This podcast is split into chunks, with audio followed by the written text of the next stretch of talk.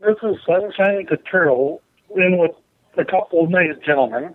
Wait, what's in with this intrusion? This is what's wrong with society today. An intrusion to per- people's personal space. Oh, I can't handle this. Beverly Taylor Thomas, who was the Super Bowl champions this year? The San Francisco 49ers? Ah, this is what's wrong with society today. Young folks think they know everything. Beverly Taylor Thomas, who won the U.S. Open Golf? Corey Pavin? who was Times Magazine's Man of the Year? Newt Gingrich. From the intersection of Sunset Boulevard and Bass Street, Minnesota, you downloaded main event status radio with your host, Mr. Beverly Hills 90210 and the Dirty Dog Dirt.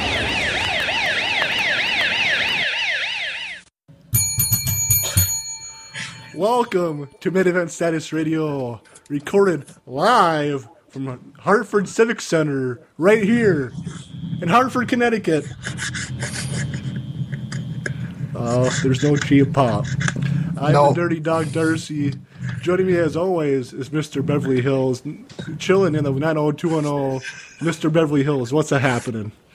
Uh, it's going great, man. Life, life is good. It's warm outside, so can't can't much argue with that.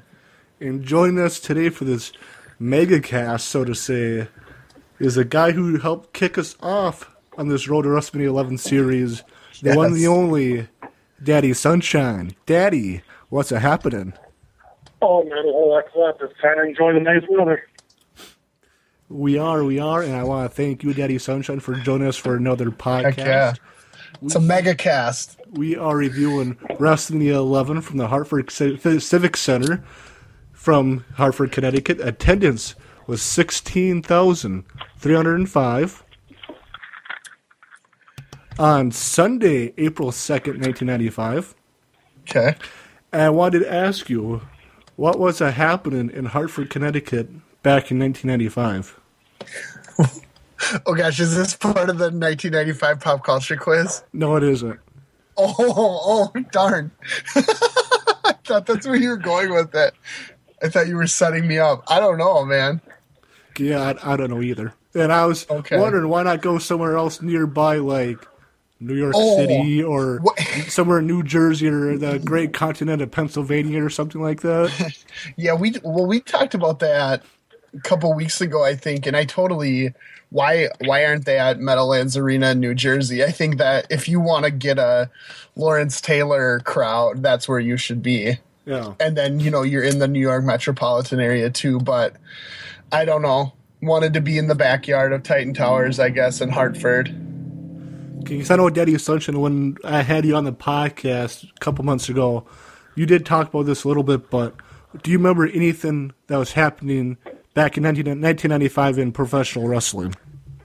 I was going to I was gonna say, yeah, that's the very beginning of the old Monday Night War gig. And I was going to say, yeah, there's nothing really special that really happened back in 95, really. which I agree with. And during the series, Beverly Hills and I approached, touched that a little bit off and on. That yeah, not really was ha- uh, happening in the early months of 1995 in the World Wrestling Federation. Right. Yeah, so far.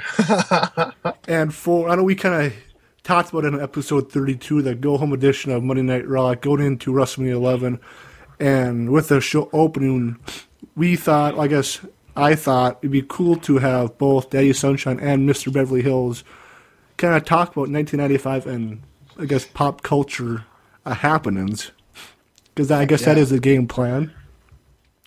So, I'll see the Super Bowl 29 champions were the San Francisco 49ers. What's your gu- do you guys have any memories of that season or that Super Bowl? You can go first, Daddy. For me, I was, I was going to say, for me, not really. I was going to say the Niners were pretty consistent being in the Super Bowl around that time frame. But, I mean, for pop culture, I was going to say, granted, I was 16 at the time. I really don't remember very much of pop culture 20 years ago. You're old. Yeah, I know. Tell me about it.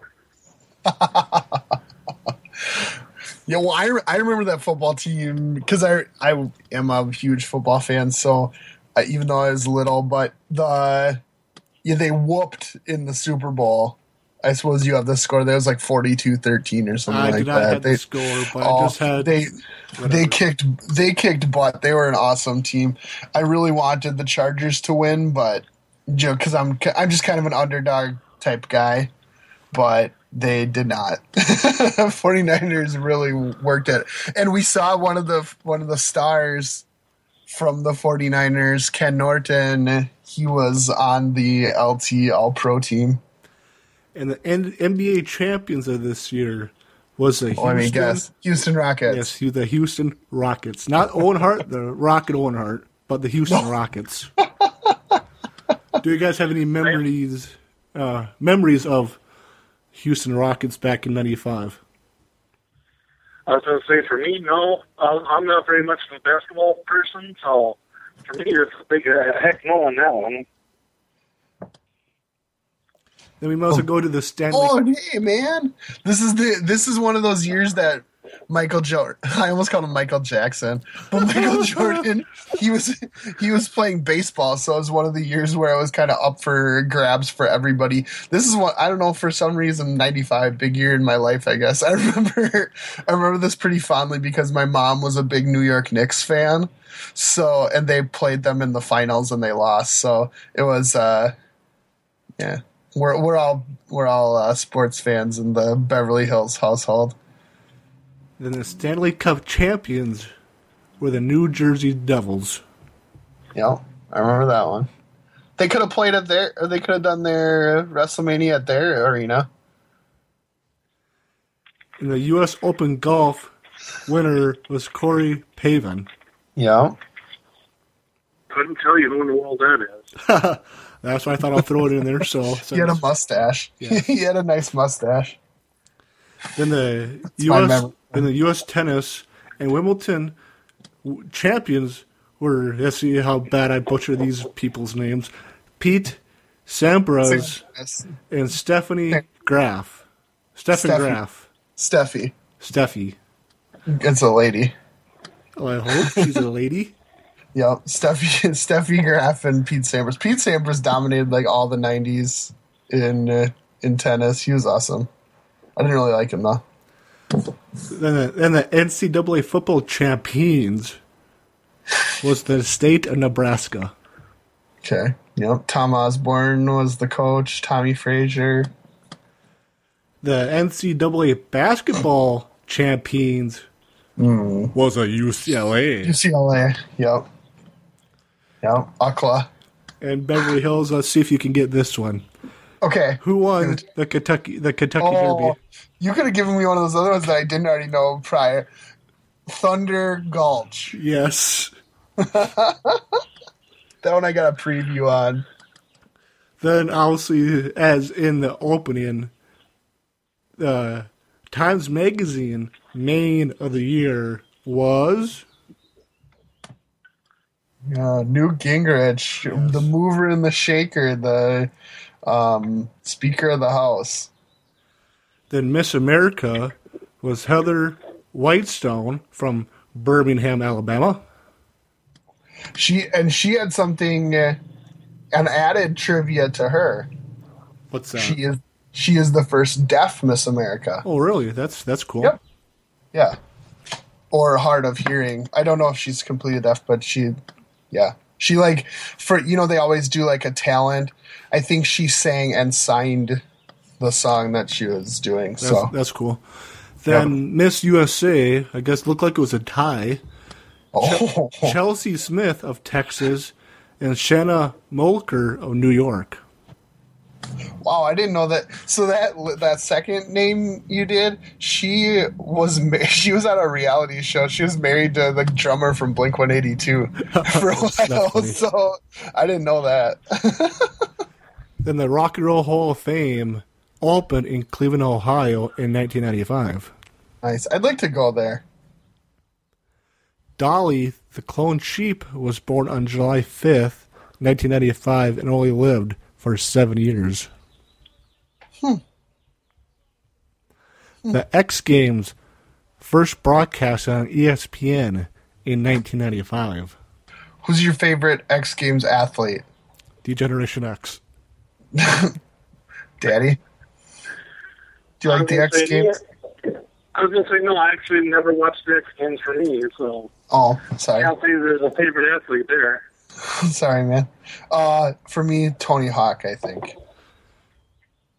And Starbucks released their Frappuccino in 1995. Well, they can keep that as far away as possible.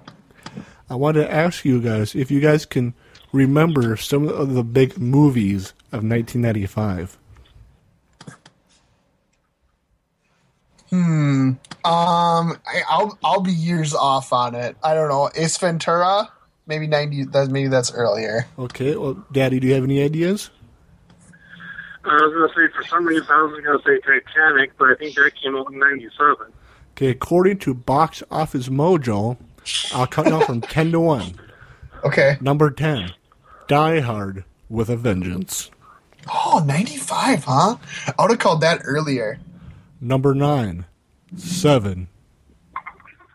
Oh, okay. I'm way off on the years on this. I would have said that like 97. Number 8, Casper. Ugh. Number 7, 9. Actually, number 7 was Jumanji. Oh, I remember, I watched that I remember TV. watching that movie. Yeah, I watched that on TV a couple weeks ago. Number 6, GoldenEye. Number 5, Ace Ventura When Nature Calls. All right. I got one. It should be Ace Ventura When Jesse the Body Calls. Off the grid. Je- you know what I don't want to see? Jesse Ventura when nature calls. it would. That sounds like a hideous hidden camera into his bathroom, and I don't want to hear, watch, or hear that ever. He would question why he's on the grid when he's going to Oh, the I'm bathroom. going going to the bathroom, gorilla. Number 4 is Pocahontas. Okay, Number 3 is Apollo 13. sure. Number 2 is Batman Forever. Oh, that movie is garbage. Number, number 1 gorilla is Toy Story. Ah, a classic. I still like Toy Story. Now let's see if you guys can. Do you have any ideas of what could be in the 1995 most popular TV shows? ER, probably the show that Friends, Jonathan Taylor Thomas, Home Improvement. Daddy, do you have any ideas? Give us a few. Roseanne. I was gonna, I was gonna say, uh, I was gonna say probably he, like what uh, Beverly was saying, like Friends, ER, Home Improvement was big back then. I don't remember if Fresh Prince was still on then, but Mm. Okay, let me count down from 10 to 1. Number 10 on the NBC channel, Frasier. Oh, sure. Yeah, that was pretty popular. Number 9 on NYPD Blue on the ABC channel. Nicholas Turturro. Number 8 on the CBS channel, 60 Minutes. 60 minutes. Stop it. Stop it. That was the number eight most popular show on TV. Give me a break. That's a joke. Don't question me, Gorilla. Question my sources. No way. Number seven. What? Number seven on the Fox channel, Boston Common. God, I don't remember what that was about. Boston Cop. What the hell was that? Number six, Home Improvement on the ABC channel. Nice. We got one. Number five on the NBC channel, The Single Guy. No. Number six most popular. That was on for like one season. Oh, did, did I skip number six? Number six. Oh, whatever. ABC's Home Improvement. Yeah, you said. Yeah, sorry. That was number. No way. The number five was The Single Guy on NBC. number four on the NBC channel, Caroline in the City. Number three on the NBC channel, Friends. Number two on the NBC channel, Seinfeld. And number one on the NBC channel, ER, Jack. All right. I still question single guy, but I have to ask do you guys remember who the United States president was back in 1995? yeah, Bill Clinton. And who was the uh, Minnesota sorry, sorry. governor in 1995? Arne Carlson. Correct. And do you know what number of placement he was in our rankings of governors? Oh gosh, no. I was gonna say, yeah, I couldn't tell you either. As I say, Daddy Sunshine, you will be turning that, that age next year. What, 37? 37. Oh, the main event. The main event is Daddy Sunshine's birthday next year. I love it. So yes, uh, that's uh, that was the the pop culture of 1995. Hope you guys Nice. enjoyed that.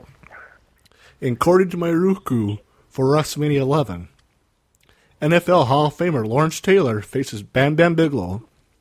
Diesel defends the WWE title against Shawn Michaels, Bret Hart, and more. That's what happened. I did not realize Diesel defended the title against Shawn Michaels, against Bret Hart, and against more.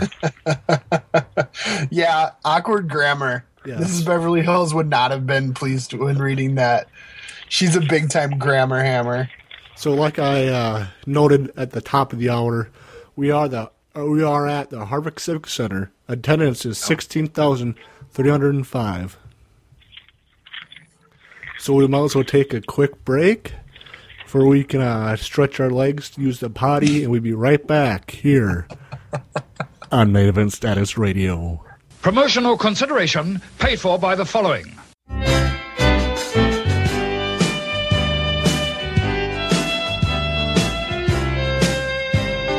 This is Mr. Beverly Hills, and I'm going to use, you know, the internet's dead. The internet's done. I'm using the phone, and I'm using this here podcast, Main Event Status Radio, to launch my career in phone broadcast singing.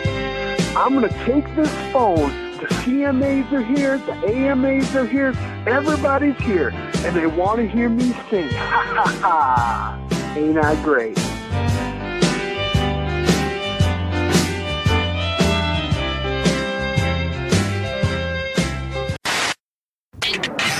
And Oh, we're back back. here on Main Event Status Radio. Mr. Beverly Hills did some dirty research in the hills. Mr. Beverly Hills, give us your top 10 TV shows in 1995. Okay, so I found a different one. Here are my top 10 TV shows. Number 10, Roseanne. Number 9, Friends. 8, Murder She Wrote. 7, NYPD Blue. 6, 60 Minutes. 5, Monday Night Football. 4, Grace Under Fire. 3, Home Improvement. 2, ER. Number 1, Seinfeld. It makes me sick, Gorilla, that Frasier wasn't on the top 10 list. You sure love Frasier. Give me a break, Gorilla. Give, give you a break. Give me a break. So the show opens up. For over 50 years, the World Wrestling Federation has been the most dominant force in sports entertainment. Yeah, and then we got kind of a variation on it because we got like highlights from all of the WrestleManias prior to this. Yeah, with the cele- celebrities that appeared each year. Mm-hmm. Then we see the celebrities that, who will appear tonight at WrestleMania 11. Yes. And it was all set to my very favorite song.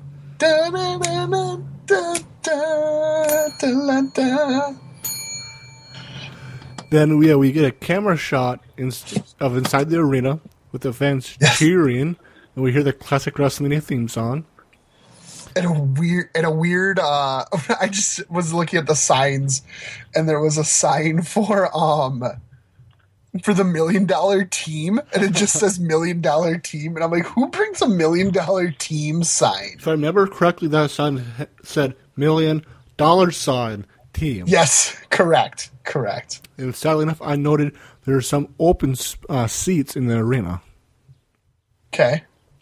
Then we hear Vince McMahon in the ring, and his mic didn't work right away.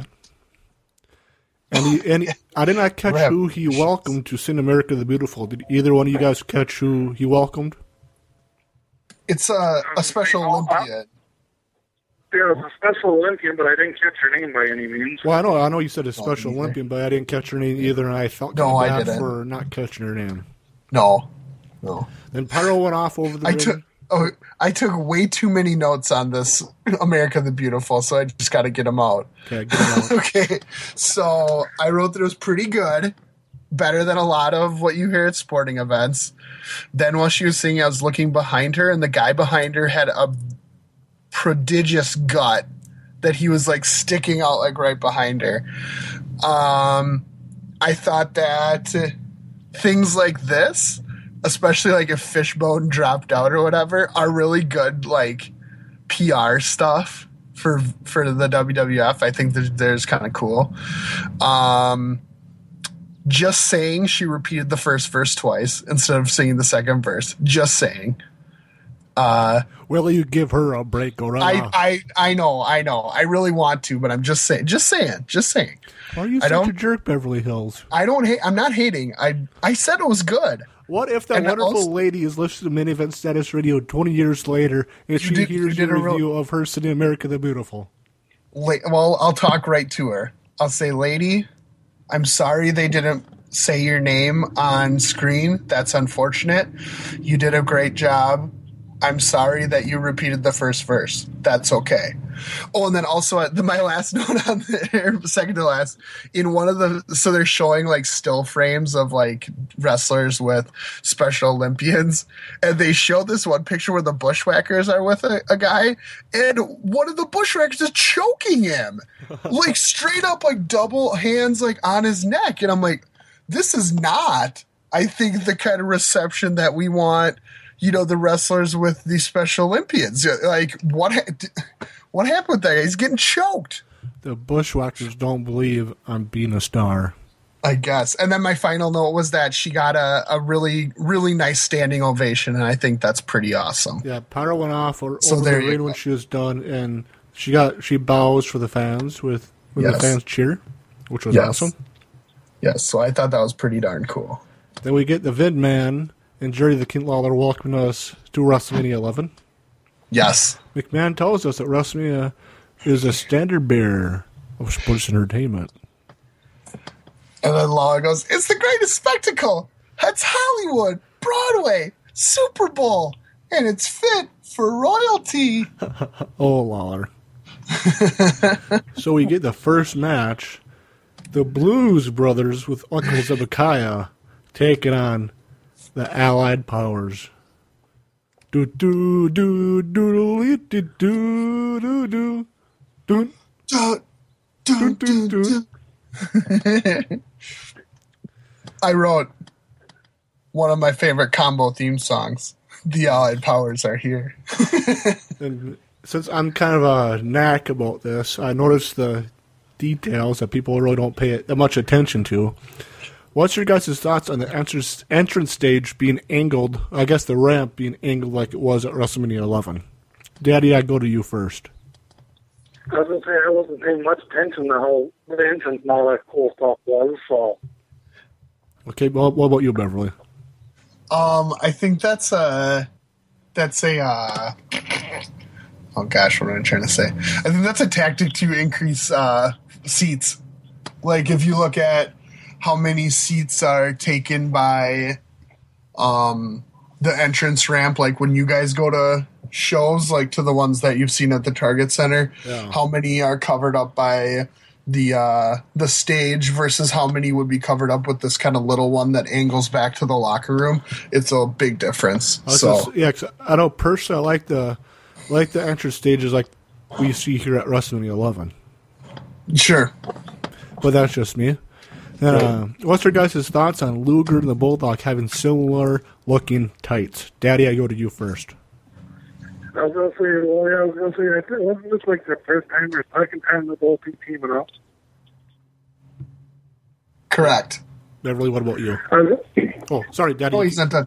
Sorry, Daddy. Continue. I was gonna, I was gonna say, yeah, they, I thought they did an ex- for for the tight ones. I thought it was kind of cool that they matched. I enjoyed it too. I would agree. I would agree. It's good that we have uh, the same colors in our flags. Yes. It might be awkward. It might be awkward to try to match like the cam like a Cameroonian person and an American person. Or a Ghanaian flag with a Yup. Mexican flag. No, those would be similar, wouldn't they? Isn't Ghana red, Ghana, green, and Ghana yellow? red, green, and yellow, and how Mexico is what the Red- off red, orange green, and and white. that. red, green, and white. Yeah. So they so those would work pretty well. Yeah, a lot of African flags are that red, green, and yellow. Yes. But But, but Beverly, I might as well let you uh, start out on the on talk about the match. All right, let's do it. So, um, the Blues they rush into the powers um, at the beginning, and it sets up a lot of double team maneuvers. We get, um, as I described, double shitty power slams and uh, double clotheslines because those power slams they were both bad. Like Luger's especially, he like dropped them. They like ran into each other. They power slammed the Blues like onto their partners. Um, then we got a double back elbow. Uh, the Blues tried to get up for a tried to ah one of them tried to set up for a back body drop, but Bulldog just stopped, which is kind of an awkward, awkward reversal. Hit a delayed uh, vertical suplex. Any notes by you guys up to this point? Yeah, I know. I noticed that the yeah, the Bulldog reversed a pos- uh, possible back body drop into a standing vertical suplex. Right, and that looked good. Really, I think Bulldog was probably the best one in this match. Pause down. I was, I was gonna say, I'd have to agree with you on that one. Yeah, yeah. Um, so after that, though, the Blues kind of gain the upper hand. They kind of take over on Bulldog. That's the going to be the guy who's playing face and peril on this match. Um, Bulldog does roll one of them up for a pin attempt, but the ref missed it. Uh, out of know- that, we got a. I noted that the bull, that Luger was distracting the referee during that moment. Yeah, yep, yep. Out of that, we got a uh, a single big boot and then a double big boot by the Blu Brothers. Um, Bulldog is able to get kind of get back here with uh, with some punches and a and a kick. Here's our first switcheroo, uh, switcheroo into a big boot, an elbow drop, and a two count. What's your guys' thoughts on the on the switcheroo? Twin magic. Well, yeah, that's the way you usually word it too, is twin magic. I think you guys should uh, try to pull switcheroos. I am pretty sure that if Daddy and I would try to switch, uh, go to work for one another, we probably would both get fired. Well, yeah, I was gonna say most likely, yeah. See, I don't have a brother to pull any twin magic switcheroos on, so I just live vicariously through you guys. Maybe Beverly Hills, you and I can switch jobs for a week and see how that how well that goes. Yeah, they will. Well, they definitely. They'd. I'd get fired my first day if I tried to step in for you. I. You probably. They'd probably say this new Mister Beverly is better than the old Mister Beverly if you came and took my spot. And the principal probably would, would question, why is this new Mr. Hills talking like he's Jesse Ventura, Daddy O? Why is this why is this Mr. Hills do talking all kinds of time travel Sasquatch stuff? telling, telling the kids to be off the grid, Jack. yeah, right. You're doing lots of like paranoid NSA off the grid stuff. Yes. um, okay, so after that, um, the the one blue t- kind of took over on Bulldog, and I was noticing he was doing some really really tough, bad looking kicks in the corner. He was stopping about three feet short of the Bulldog on those kicks in the corner. Um, Let's see. I think, Oh, I think right around this Oh, time I noted that the bulldog got body slammed, and I felt horrible for the bulldog because the bounce that he had looked horrible. I noted that his hips and feet seemed to bounce huge when he got body slammed. Yes, that was my very next note. This here are my exact words. Normal body slam, but he kind of slams the shit out of Bulldog. that was exactly what happened. He it was a straight up just full body slam, but he freaking threw him. And I guess if Jesse Ventura was calling this act, calling that move, Ventura would probably say something along the lines of, "Bulldog just got brought to the dog pound gorilla." yeah, yeah, he was brought somewhere he didn't want to go. Um, but then we got a missed leg drop from the Blu, um, which which let Bulldog get to the corner. Uh, Luger came in, you know, Real House of Fire. I want to interrupt. I took down a line from McMahon. All right, what'd he say? Luger with one of the twins. Okay, so as he It- came in, It made me laugh hearing Lu- McMahon yell out One of the Luger twins. with one of the twins. one of the twins that he always goes one of the Blus that's all i I, th- I feel like that is why vince just can't handle like giving them an actual push because he can't handle not knowing which one's which He's the uh-huh. one that hired him. Yeah i know so when he came well that's all they got they're big and they look like each other outside of that they don't really have a lot going for them True. So when Luger came in, he hit a high knee, he hit a power slam, um, he hit his kind of oh, it was off the top rope, he's even a flying forearm, but that got broken up. Uh, then just everybody who's in the ring, Zeb got up on the apron that led to another switcheroo. Um, a Blu had Luger set for the power bomb, but Bulldog came off the top with a sunset flip, and we got our win. The winners are the Allied powers defeating Nazi Germany once again, Gorilla. Oh my. Yeah, they they did say this was like the uh, invasion of Normandy. Yes. Daddy, how do you rate this match? Me personally, I, you know, not a bad match, but I rated it an eighth of a star. Okay, one eighth of a star. Beverly, how do you rate this match? Um, just when they were talking about the invasion of, of Normandy, a Canadian wrestler cried and said what and said what about us? Um, star and a quarter. I rated this match somewhere in the Atlantic Ocean. because I had a tough time staying interested in the match. Yes. And I felt like the finish came out of nowhere and did nothing for me. If if this wasn't the leadoff match, it probably would have been even lower. True, yeah. Uh, to me, Open openers openers get a lot of benefit of the doubt for me. yeah. I know for me, these two teams had no build on Raw, and it's been months between Luger and Bulldog teaming up on Raw to WrestleMania, and I don't really know why they got teamed up together. Yeah. So the pyro went off when Luger and Bulldog posed on uh, opposing turnbuckles. Good for them. You know?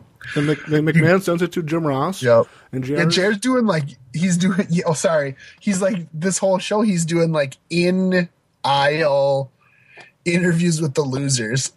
what's your thoughts on the headset JR was wearing? Like those, like they're similar to like the headphones that you and I are wearing in Beverly Hills, but they're like the old school like Walkman headphones. I was gonna say it looked like he was an air traffic controller. So good old JR is with Zeb, and I can't make out what Zeb said. What anything? Do you guys catch what Zeb said? I did. Okay. What did he? What did he? What did he say? Um. Uh-oh. Well, we may have gotten hornswoggled in the big city, but they haven't seen the last of Jacob and Eli Blue. We'll be back. I hope so. Daddy, what's your Well, if thoughts they on are, to be honest with you. Daddy? What's your thoughts on Uncle Zebekiah? Well, I was going to say, well, yeah, I, I remember, you know, Uncle Zebekiah's, you know, many different, you know, roles as managers, we all know. So I was going to say it's kind of ironic he has a few different runs, you know, up to 10 times with WWF slash WWE. McMahon uh, said something about Pamela Anderson, and we sent it to the NYPD blue dude, and his mic wasn't working, thankfully. It was so weird because it's just like, hey, he's he's gonna be with Pamela Anderson. Then he wasn't. The million dollar team were like walking around behind him. Then he hugged Jenny McCarthy, and we couldn't hear anything. I, I, I did know, yeah, like you said, the Million Dollar Corporation, corporation was behind them, which I found very interesting. I didn't understand, but I didn't get it. I didn't know what was happening. Same, same here. That's why I was intrigued. yeah, right. Maybe their microphone was off the grid. um, clearly, it was. Then Lawler explains something about the NFL and how it's like the post office. Oh God, yeah, that was rough. I, I thought maybe you wouldn't like it as a, you know, as as a shipper, as someone who moves things, because he said that football was like, because he goes, football, eleven men spend several hours trying to move a small object hundred yards, kind of like the post office. I go, oh God, that's rough. Unlike the post office, Gorilla, what I do it doesn't take 11 men just to move one box 100 yards, Jack. We have a conveyor built to move the boxes for us. We outsmarted the post office. and to uh, you know not to get too political but this is why the post office is having so much so many problems is because places like you guys and UPS and FedEx do move packages so much quicker than the post office. That is true, yes. Yep. What can so you say? That's why they're you know they they're cutting post office hours, they're cutting all kinds of stuff. But yeah, don't want to get too political. We got Double J here. Yes. The next match is the, the World Wrestling Federation Intercontinental Championship match with champion Jeff Jarrett with his roadie, the roadie, The roadie. taking on Jeff Jarrett with his roadie, the one two three kid. He's not taking on Jeff Jarrett. He is Jeff Jarrett. Or He's taking on Razor Ramon. did I say that? No, you said you said Jeff Jarrett's taking on Jeff Jarrett. Oops, my bad. Jeff Jarrett's take on Razor Ramon, and with Razor Ramon and words of Lawrence Taylor, a 13 year old punk kid. oh God, that's right.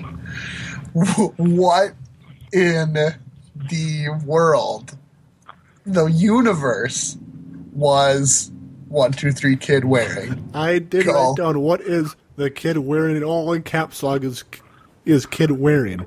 To me, I feel like he he's wearing a Kung Fu thingamabob. Daddy, I was gonna say I couldn't tell you what in the world he was wearing, but it was one of those, you know, karate kung fu type outfits. And I was just, I was just gonna say, looked like a jiu- jujitsu gi or something like that. this is very very silky, and it had a dragon on the back.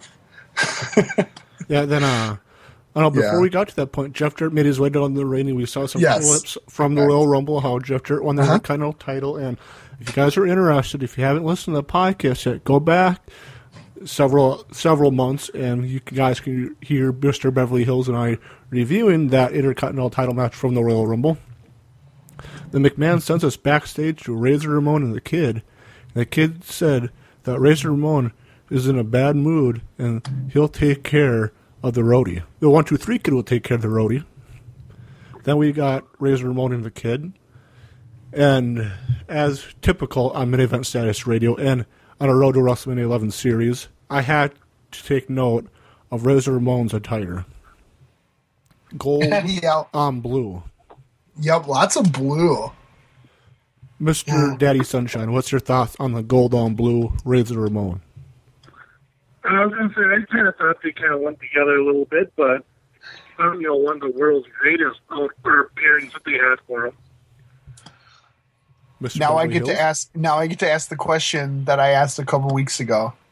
Daddy, do you like on Razor the one big razor on the trunks or the several little razors that we saw on this show?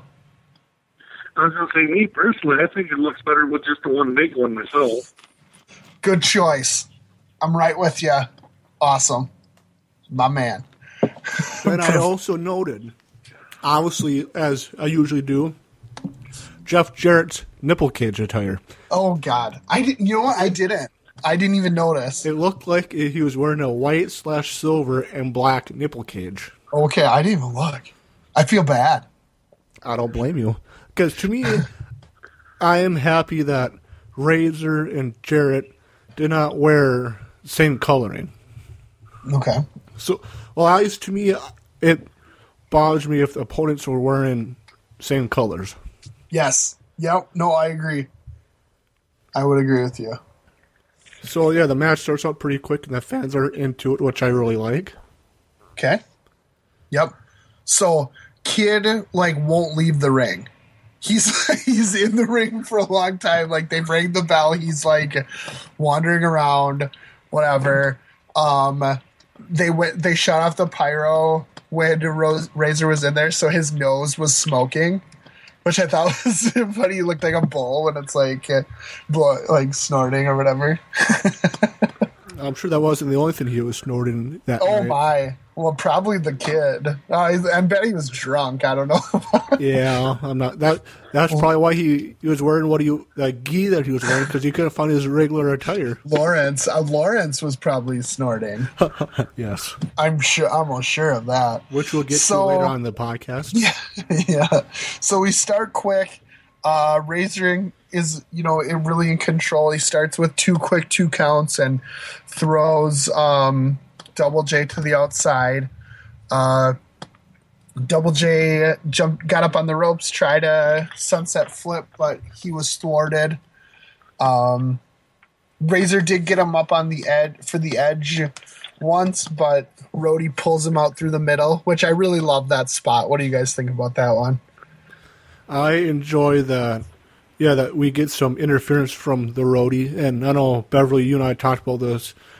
I want to say maybe three or four regular episodes back when when Shawn Michaels fought the Bulldog on Raw with sit outside the ring, and I'm I do enjoy some outside interference from the bodyguard or the manager, the roadie, whatever the heel has. I do enjoy that. I didn't feel like the roadie really distracted from the match too much with with his spots. No, I think it was just enough. Daddy, what's your thoughts? I was gonna say, I think it was just you know just enough you know outside interference per se, just to kind of you know make things a little interesting. Knock it out. Um. So right after that, uh, Double J is gonna try to leave, um, but one two three Ninja uh, gets in the way and, and stops him from doing that. Um, so they get back in the ring, and Double J first chokes Razor on the ropes, and then uh, chokes Razor on the ropes, and um, but yeah, he gets out and he hits he hits Rhodey out of the buckle, and he throws Double J outside again. Uh, we got two drop kicks from uh, Double J, but then he missed a, an Enziguri. Um, they're kind of going back and forth. They both missed something. Um, Next, I know right right around this time, I noted in my notes that I felt like this match wasn't as good as the Rumble match that we reviewed. um, yeah, I'd agree with you. Yeah, so just want to mention. No, that. I'd agree. I would agree. yeah, the I think Ra- their Ru- Rumble match was superior. yeah, the Razor hit the hit the fallaway slam and only got a two count. And Uh, I don't know if I'm up to that point yet. okay, we get we get this kind of sequence where um they go where they hit something and then they both go down. They did that like three times. Razor did a back suplex and they were both down for a five count. Then Double J did a drop kick and they were both down for a five count. And they do like punches and they're down for a five count. And then yeah, once they finally got both got back up, then Razor caught him for the for the fallaway slam. yeah. Then uh, I think after that, Razor hit the what what according to McMahon a roundhouse right, which was like the circle. Razor goes in a circle, then Yeah. punches Jeff Jarrett. Yeah. One, two, three kid is awkwardly gonna pull Double J's nuts into the ring post for some reason, and I'm like, dude, he's you're messing him up right right now. Like he's got him in control.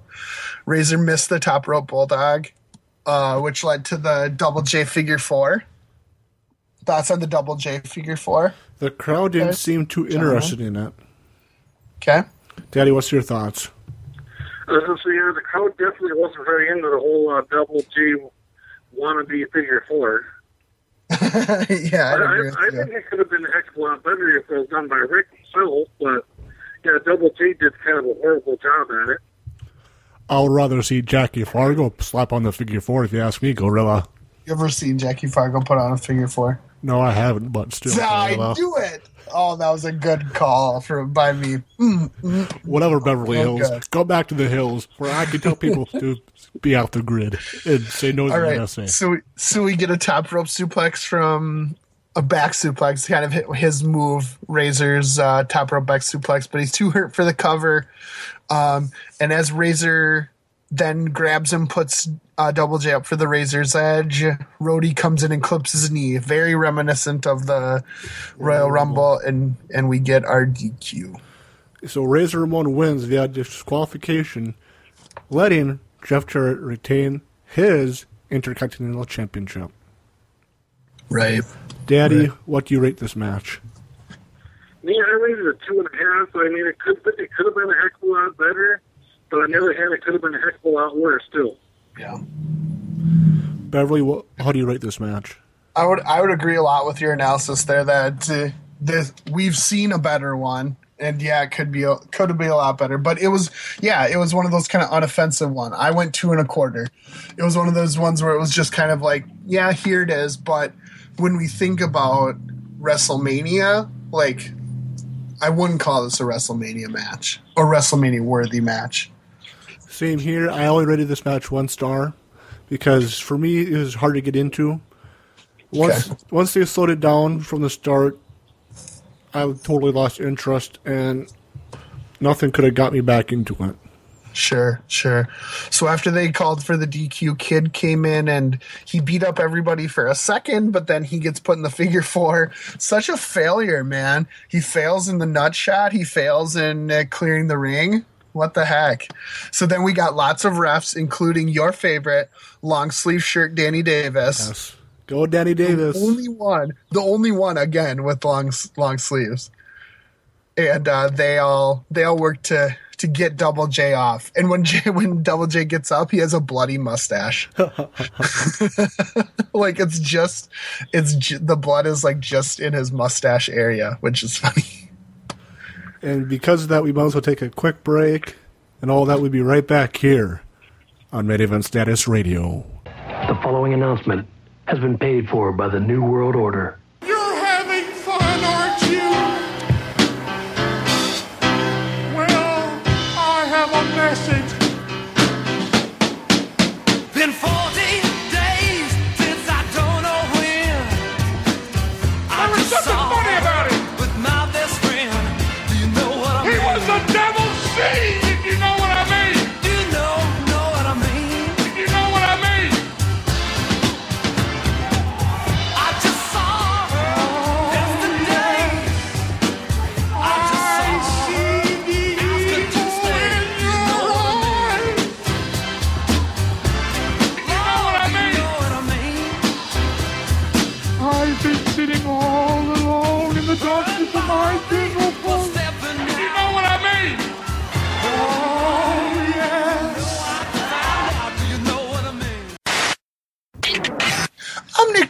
Nick in the back, hanging in the green room. Hey, Jennifer McCarthy, how's it feel being around all these hunks?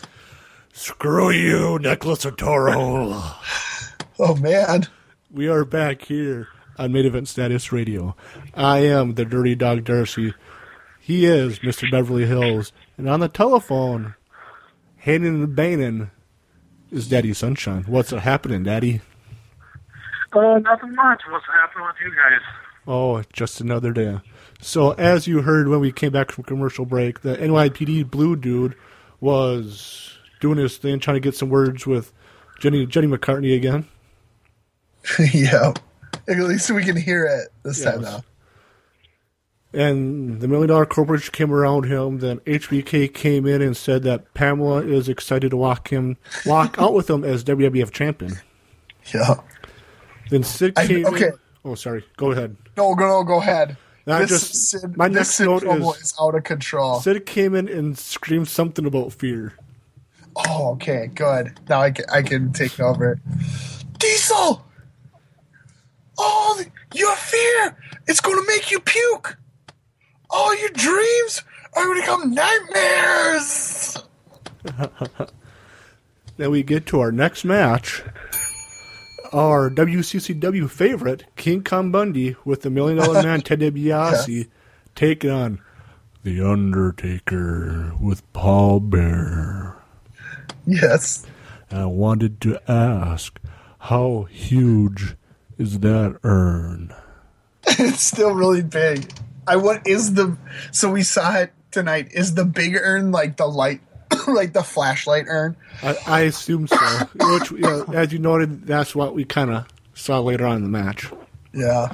But yeah, we get some video footage from the Royal Rumble again. How IRS nailed Bear from behind and stole the urn. Then Lawler put over that Bundy holds the record for the fastest victory in WrestleMania history, nine seconds at, at WrestleMania one. Then we go to Todd, who's in the crowd with Neil Ar- Neil Armed Ar- uh, Neal Anderson, former Chicago Bear. Yes, Neal Anderson, not astronaut Neil Armstrong. Yes. Then I don't know. In my notes, I did have Neil okay. Anderson. I don't know why I was supposed to say it. Armstrong, but That's yeah, all right, man. Neal Anderson, for, former Chicago Bear, and Todd said that he always wanted to do this, so they got in a three-point stance. It was so weird. know, right? This uh, this interview was super awkward because I felt like, and you know, I I just it was my gut feeling that like Neal Anderson just bought a ticket. And then he's like, "Hey guys, it's me, Neal Anderson." And they're like, "Oh, okay, we'll do an interview with you." Because it was like, I don't know, Neal Anderson really wasn't ever that huge of a star. Yeah, he was. Yeah. So- well, I, I wouldn't know, but Oh, yeah. Then Neil said something like, "Gareth will be in order, whatever." I didn't know this was Law and Order, Gorilla. then the lights go out, the fans pop, we hear some thunder and a crackling, then we get the Undertaker. And I enjoy hearing the thunder and all that mixing with Undertaker's lot- theme song. there was a lot of uh, thunder in this one. I noticed. Daddy, what's your thoughts on that? I was gonna say, yeah, definitely old school teacher for you with all the thunder and all that cool stuff. Mr. Yeah. Beverly Hills, did the Undertaker even have one match on Raw during our series? I don't believe so. Okay. Then uh, Larry Young is our special referee, and I think you and I talked about this before, Mr. Beverly Hills, and I feel bad for not remembering. Some, like I said, I'm sure you told me who Larry Young is, but who is Mr. Larry Young? He he's a uh, Major League Baseball umpire, Okay. and uh, they they obviously they don't play it up much because they they probably would have if it would have been two months earlier because there was a Major League Baseball strike in 1994 that canceled the season, but around this time they had resolved it, so they are they already have him there, so that's why you don't get much talk about him Okay. they're kind of just like, oh yeah, Larry Young's the ump. Like if it would have been SummerSlam Survivor Series, there probably would have been a lot of talk about that when they were on strike. But Daddy, so you, I, oh, oh sorry, go ahead. Daddy, Go- do you remember go ahead. anything? Daddy, do you remember anything of the baseball strike? I was gonna say, I remember that you know the, the whole Major League Baseball strike in '94. I can't remember what it was all about, but I remember the strike. Do you remember anything about Larry Young? Not as a, not as the umpire for baseball now.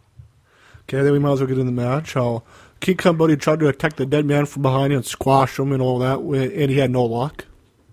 Yeah, I do want to say one thing before it got going. uh, King says that Paul Bear looks like quote unquote death warmed over in a waffle iron. what does that mean? What does it mean to look like death warmed over in a waffle iron? I can't. I can't. I can't answer that for you, Mr. Beverly Hills. I'm sorry. All right, fair enough, fair enough. Um, yeah, so like you said, that that opening kick, um, or that opening deal, uh, culminated in a rope walk, head slap, and then Undertaker hit three clotheslines. Finally, was able to uh, take down Bundy. Um, he get he Undertaker gets knocked outside, and then I wrote like super anticlimactically, he just walked over to DiBiase, grabbed the urn, and gave it to Paul Bear. yes. I was like, really? This is the this is the next turn? Is he just like walks up, goes yoink, and gives it back? Yes, and that's why I noted that- that Bear. Bear opened it and re, uh, revealed that there was a flashlight in it, and the crowd cheered. yes, yes. At that So time, then- D- DiBiase left, and we got a appearance from Kama, Yes. Yes. not comma, but Yeah. Kama. and just as anticlimactically, he just like walks out and takes it from uh Paul Bear and he just goes, I'm out of here. and, and I noted that right at, after when, that happened, Taker was in the ring and Yes. grabbed Kama's Coma by the face, and Yes. but to no luck, Kama ran off with the urn. Yes. The coma thing, not super funny. I thought that funny. Thank you, Michael McMichael. Yeah, just I guess that's getting Daddy choked up. I guess. Daddy, are you okay? I'm okay? sorry about that. Okay, I I'm- was going to say, I'm, I'm sorry about that. Okay, I'm happy you're still alive. As, and as he's leaving, like during the match, as Kama is leaving, JR talks to him and he wants to know what he's going to do with it. And Kama says that he's going to melt it down, turn it into a chain, and wear it around his neck. It makes me laugh that we get a middle of the match aisle per, aisle interview with Jim Ross during the Undertaker's match. Oh, it's so weird. It's so weird. And just to like think, you know, it's I guess it's 20 years, but how far have we came in uh Undertaker at WrestleMania? You know what I mean? Like here he gets interrupted by just this like storyline thing of the stolen urn. Could you imagine in and then we get this like random interview, you know, now his match is treated with super reverence. It's always at the top of the card. It's so different than this. I am sad that at WrestleMania 31 we did not get a run in with Jim Ross running down the aisle with the Walkman headset on, and asking to get a word with one of the scarecrows that Oh Bray God. Wyatt walked down with. I'd want him to talk to the uh the talk to the tank. yes. My star of WrestleMania 31. So yeah, we might as well get back to the match. Sure. So at that point, Bundy's working on uh, Undertaker in the corner, choking him. Um, Bundy did, did a slam and a knee drop and worked a chin lock for a while. And uh, as Undertaker gets out of the chin lock, uh, Bundy avalanches him in the corner, but Undertaker Undertaker's up. He, And take, he takes up. yes. And he hits a body slam and then a super random, just like flying clothesline for the three. Yes. So the winner is the Undertaker, and the streak continues. Yes. Daddy, obviously the streak still continues. What's your rating on this match? I give it a star and a half, but I mean, this is one of the worst take your matches if you ever ask me. Definitely gotten a lot better over the next 20 years. Beverly, what's your rating? I agree with I again agree with everything you said. I went quarter star. Um I thought what for me what really hurt it was the finish. It just was um it was out of nowhere and not in a good way. Just kind of he randomly he was getting worked on and he hit a, just a body slam and a clothesline and we're done. So I thought that was kind of weird. And then we had, you know, just the whole kind of urn garbage for most of the match. So yeah. You know, what's I- your what's I your opinion there, I rated dog? this match higher, but after finally reviewing it, and I agree with you, Mr. Beverly Hills, I had to give this a four star. That it was a boring match. The Undertaker was jobbed out to Jim Ross and his his Walkman headset and Co- and Kama's gold chain and all that. I guess the urn's gonna go into a coma itself. Yes. I guess I wasn't interested on seeing more of the Undertaker versus the Million Dollar Corporation crowd because we will not see oh, an Undertaker versus Ted DiBiase payoff match. So Yeah, what's the point of c- Well- continuing this feud? I know. I was really disappointed. I mean, I was disappointed when we continued from IRS at Rumble into Bundy now, and I'm even more more disappointed that we're going to continue on to comma. I yeah, not pleased. Because if I remember correctly, SummerSlam before, or year before, so SummerSlam 1994, Undertaker was written off of TV for at the Royal Rumble 94 against Yokozuna in a casket match. Then Undertaker came back at 90, SummerSlam 94 and, and fought the Undertaker, who the Million Dollar Man brought in as his quote unquote Undertaker. So I guess you can say the Million Dollar Corporation versus Undertaker feud started at SummerSlam 94, and I felt like WrestleMania would have been a great way to finish the feud. yes, But I'll say Yeah, I- that, that didn't happen. I know. I just, ugh, I don't know. I don't. Undertaker just doesn't work as well with these guys, and it's just the motivation just being the urn. It's okay for one leg of this feud. I don't like that. All we're doing is we're just kind of passing it off. Like IRS took it, say it's repossessed, and then Bundy took it, and now Kama took it. Like I don't like that. We're just like, okay, now you're the one he's gonna feud with it for, you know, over it. So. Then we go backstage with Nicholas Turturro, the NYPD blue dude again. yeah. And he's outside of Pamela Anderson's locker room. I guess her and have been fighting throughout the night and whatnot. Then, Yeah. then my personal So favorite, she's distraught, so she left. my personal fa- my personal favorite, Steve Mongo McMichael showed up, and he told, Yeah. told that uh that um that the dude that he can oh that told Nicholas Turturro that he can find her on his own, Yeah. and that What do Mongo's you- looking for a coma, and which to me No, he said he did not say coma. comma. He he only said coma that one time. He goes, "I'm looking for this coma character." So yeah, Mongo's looking for a comma, and to me, like he was just outside, out in the in the arena, so it's not Yeah. shouldn't be that hard to find him. I agree. I agree. Then, then, uh, then, yeah, then they're looking for King Kong Bundy, who was just Yep, in the arena as well. So yep. it should be that Yeah. hard. Should Reg- be that hard Reggie to find that Easter egg. Reggie White wanted King Kong Bundy. Yes. Carl Banks wants Nikolai Volkov, and I said, "Way to take the easy one, Nikolai Volkov." Or Carl Banks, I should say. Then uh, Nikolai, Nikolai, the NYPD blue dude, I'm all working Yeah. out, walked into a random room and found Mr. Bob Backlund and our favorite Jonathan Taylor Thomas playing chess. Yes. Mr. Backlund yells at people for having their cameras all the time, and, Yeah.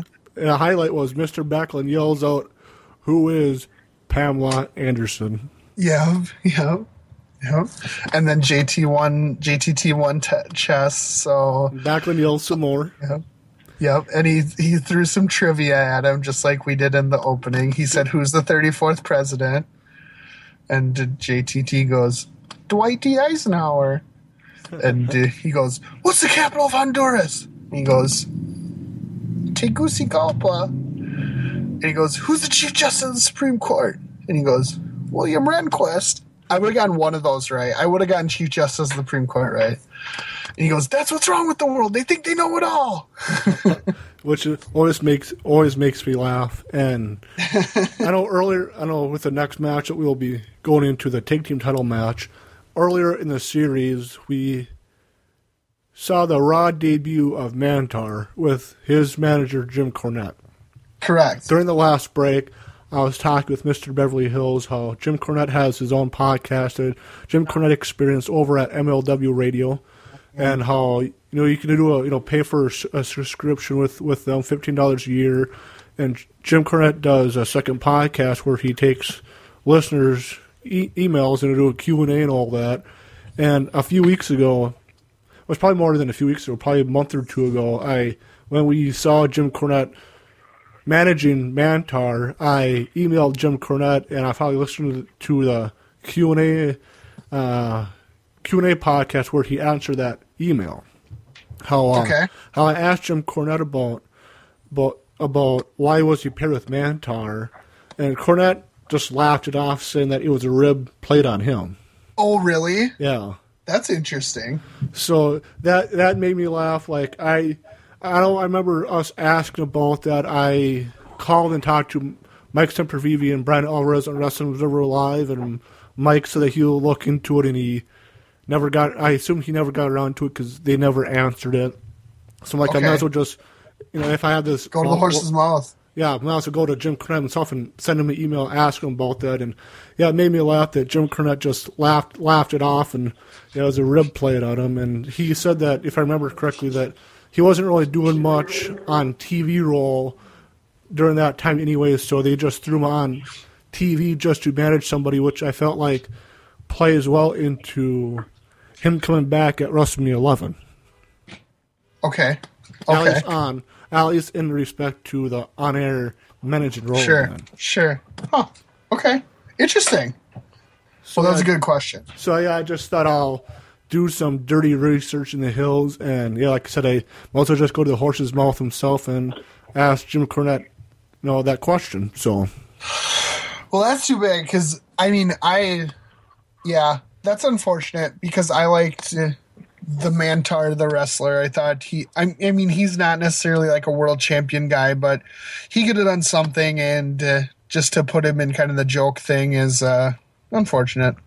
Daddy Sunshine, do you have any memories of Jim Cornette as a manager or Mantaur as a wrestler? I was gonna say I remember the the Manitar wrestler guy vaguely, but I mean, it's, and it's not that it's very vaguely, so nothing special. But what is special is us taking our next break. We'll be back after this break to talk about the WWF Tag Team Championship match between Owen Hart and his mystery partner against the Smoking Guns, the champions. We'll be right back here on Mid Event Status Radio. Promotional consideration paid for by the following.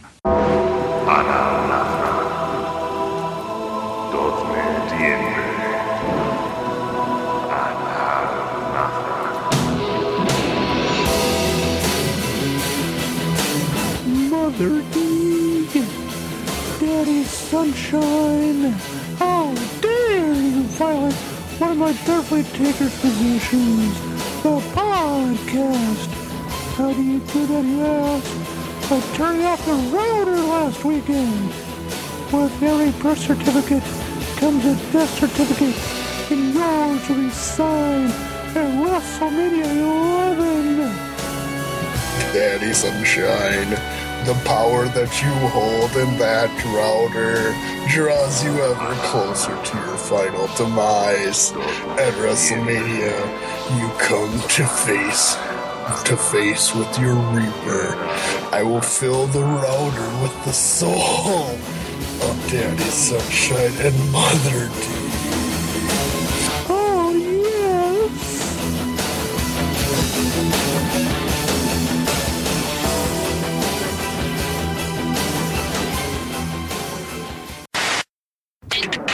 And we're back here on Mid Event Status Radio. We were able to get away from Mr. Backlund before he put all three of us in a crossface chicken wing. I am the Dirty Dog Darcy. Joining me as always is Mr. Beverly Hills. And as always, well, for this podcast, on the telephone is Daddy Sunshine. What's a happening, Daddy? Oh, nothing much. Just enjoying today's weather. How are you joining the weather, Mr. Beverly Hills? Oh, very good, very good. In that in that minute we were away, uh, got a lot done.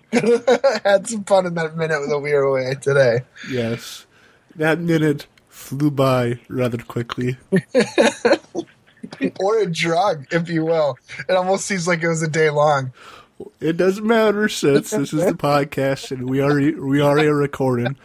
So what next is the WWF Tag Team Championship match between the Smoking Guns, the champions, against Owen Hart and his mystery partner.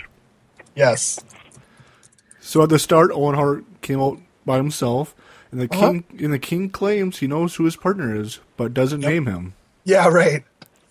Then Owen grabbed a mic and told us that his partner beat Bret Hart for the WWF title, and his partner is the one and the only Hulk Hogan.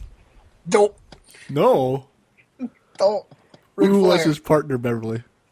Oh, it's Yokozuna. Looking large and in charge. McMahon seemed shocked that it was Yokozuna as Owen Hart's partner. And I have to It admit, really shouldn't be. I don't know. I, to me, it was nice seeing Cornette and Fuji back on screen together. Right on. Yeah. Since I don't, I don't think we have we seen them yet on this series, Beverly Um, Fuji? or No. Cornette? Well, Cornette we saw him we'll uh, go with the, Be- yeah. with the Beverly bodies. Yeah, the Beverly Bodies. Yeah, and uh, Mantaur. Yes, Daddy, do you have any memories of Mister Fuji and or Jim Cornette? Uh, honestly, no, not really, except for when they were, you know, doing their little thing with the other one, Owens, Okay, so and uh, Manitar, and everybody else. so it's been a while then. Yeah. Then after Yokozuna was announced and came down to the ring in his slow fashion, we go backstage with the Smoking Guns, and McMahon asked them about Yokozuna. Billy said that this was a big surprise, yet they'll still walk out as the tag team champions. And Bart said that they didn't expect it to be Yokozuna, but still he knows the Smoking Funds can beat the challengers. Is that what you autocorrected to the smoking funds? No, I just thought about Oh, that since I it's like- remember remember we were reviewing a couple Smoking Guns Oh, matches. the That's what I wanted to type out. The smoking funds, that would be Billy Gunn and IRS. Yes. I already said the joking guns, that would be one of the guns and Doink, right? So it'd be Billy and Doink. yeah, Billy and Doink. Yeah. The the coking guns, that would be Lawrence Taylor and Billy Gunn. That uh, to me, to me, it's like the fans didn't care too much about the Smoking Guns when their theme song hit. No, I would agree. That's a good point. They did not get a reaction. Not really at all. Because I, I know one of the last times we saw the Smoking Guns on, at least, uh, uh, well, I can remember we saw them on the series was when they defeated Bob Holly and the One Two Three Kid for the tag titles after the Rumble. Then they fought them the week after, and it seemed like the Smoking Guns were starting to turn heels the last time we saw them. Yeah, we were kind of. It seemed like we were kind of on that road. Yeah. Then I know uh, Wilder also mentioned that, at least what I was able to catch, that supposedly five years ago to the day, which to me doesn't make, well, I guess be 1990, that five years to the five years to the day, Owen Hart debuted in the WWF as the Blue Blazer. Yep, that's what he threw out there. Okay, I guess I can't. I can't say no. I don't know. I guess I didn't do any dirty little research in the hills when we're on at break about that. Then uh, right away, Yoko grabbed the Japanese flag and waved it around, and the fans booed him. And McMahon put over that Yoko was bigger than the last time we saw him, just as you mentioned, Beverly. He was huge. what was he? What about six hundred pounds at this time? He's got to be above it. I don't know. Yeah, it's sad seeing Yoko being larger than last time he was on TV. Since he was one, probably one of the better large men that the WWF had in the mid '90s. Oh yeah, the largest, right? Yeah, Daddy, do you have any memories of Yokozuna? I was gonna say, yeah, for- right when you know Yoko was waving the flag, I wrote down that. Yeah, it's got how big the guy is. He's definitely one of the bigger agile uh, big men for back in the mid '90s. I'd agree with I'd agree with you on that one, Daddy. You could, even though he's you know bigger than I really ever remember him as, he's still moving. And he, the one thing I noticed is that he can really get up off the mat quick, which I wouldn't have expected. Which is one of those reasons why usually with these huge big fat guys is that they never get knocked down. But he was getting knocked down. He was jumping up, you know, just as quick. So I was impressed by that. And then it's no surprise Owen and Billy started out the match. Yeah. Yep. Yep. Yoko, yeah, you mentioned Yoko waved the flag and uh, got everybody uh, he all heated up. It looked like he was gonna hit one of the guns with her. he like he like ran over, and I was like, "Oh man, we're gonna start out hot here!" And then he just started waving it.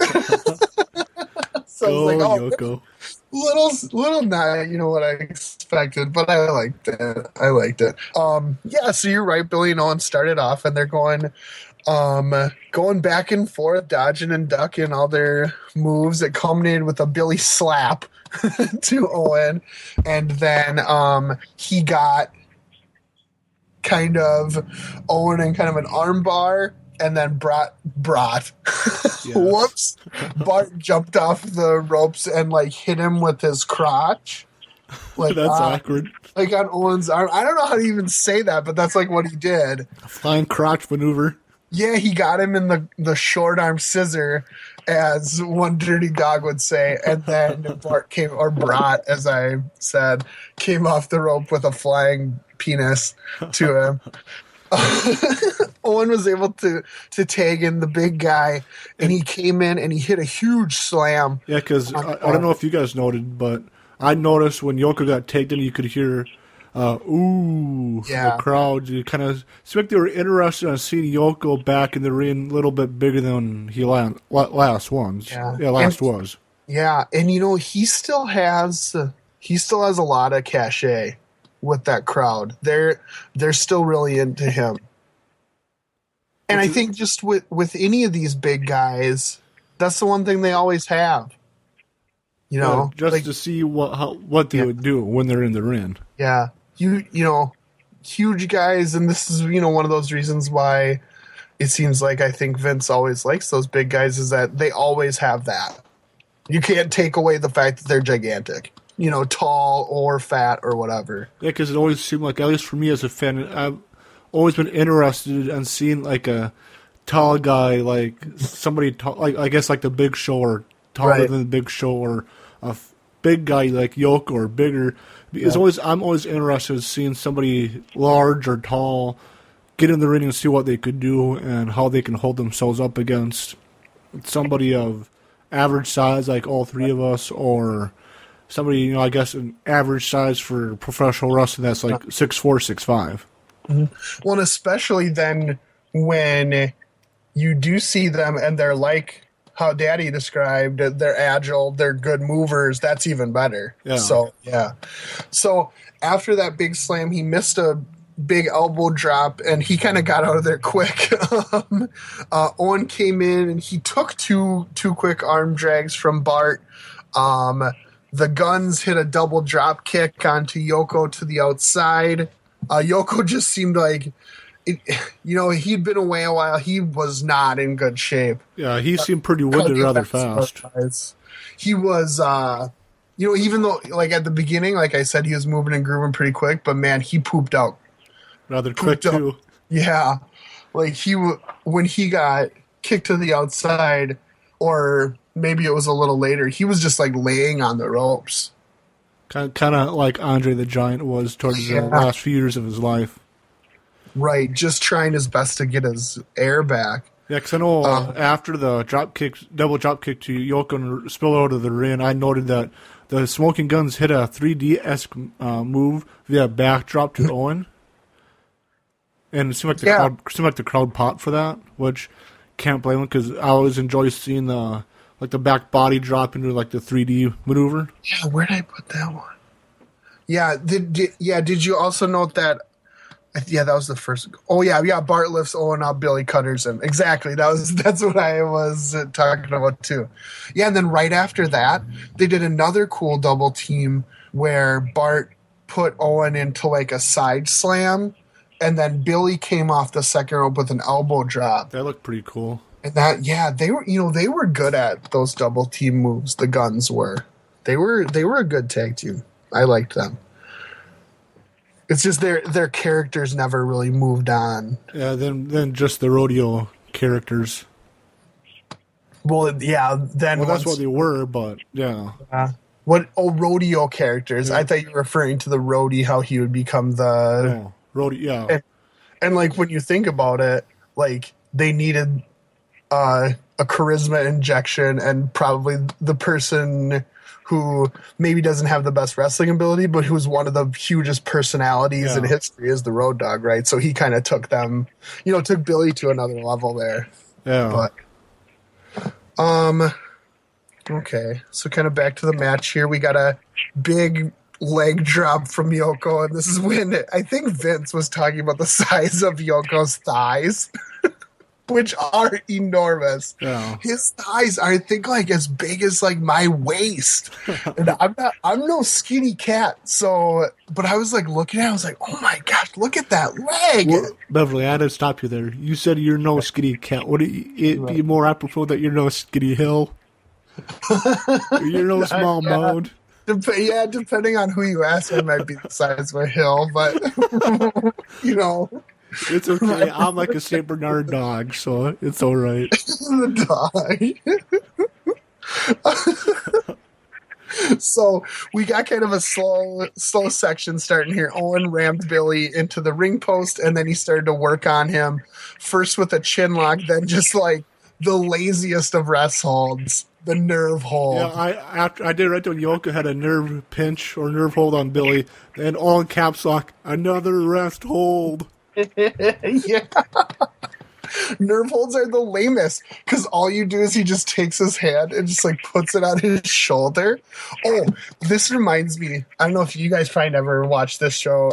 Probably about ten years ago, it was on ESPN Classic called Cheap Seats. So it's two comedians who like watch old sports and just made jokes about them. And one of the things they watched was an old wrestling show from like 1985 or something. And a guy was doing a nerve hold. And they're like, looks like he's giving him a massage.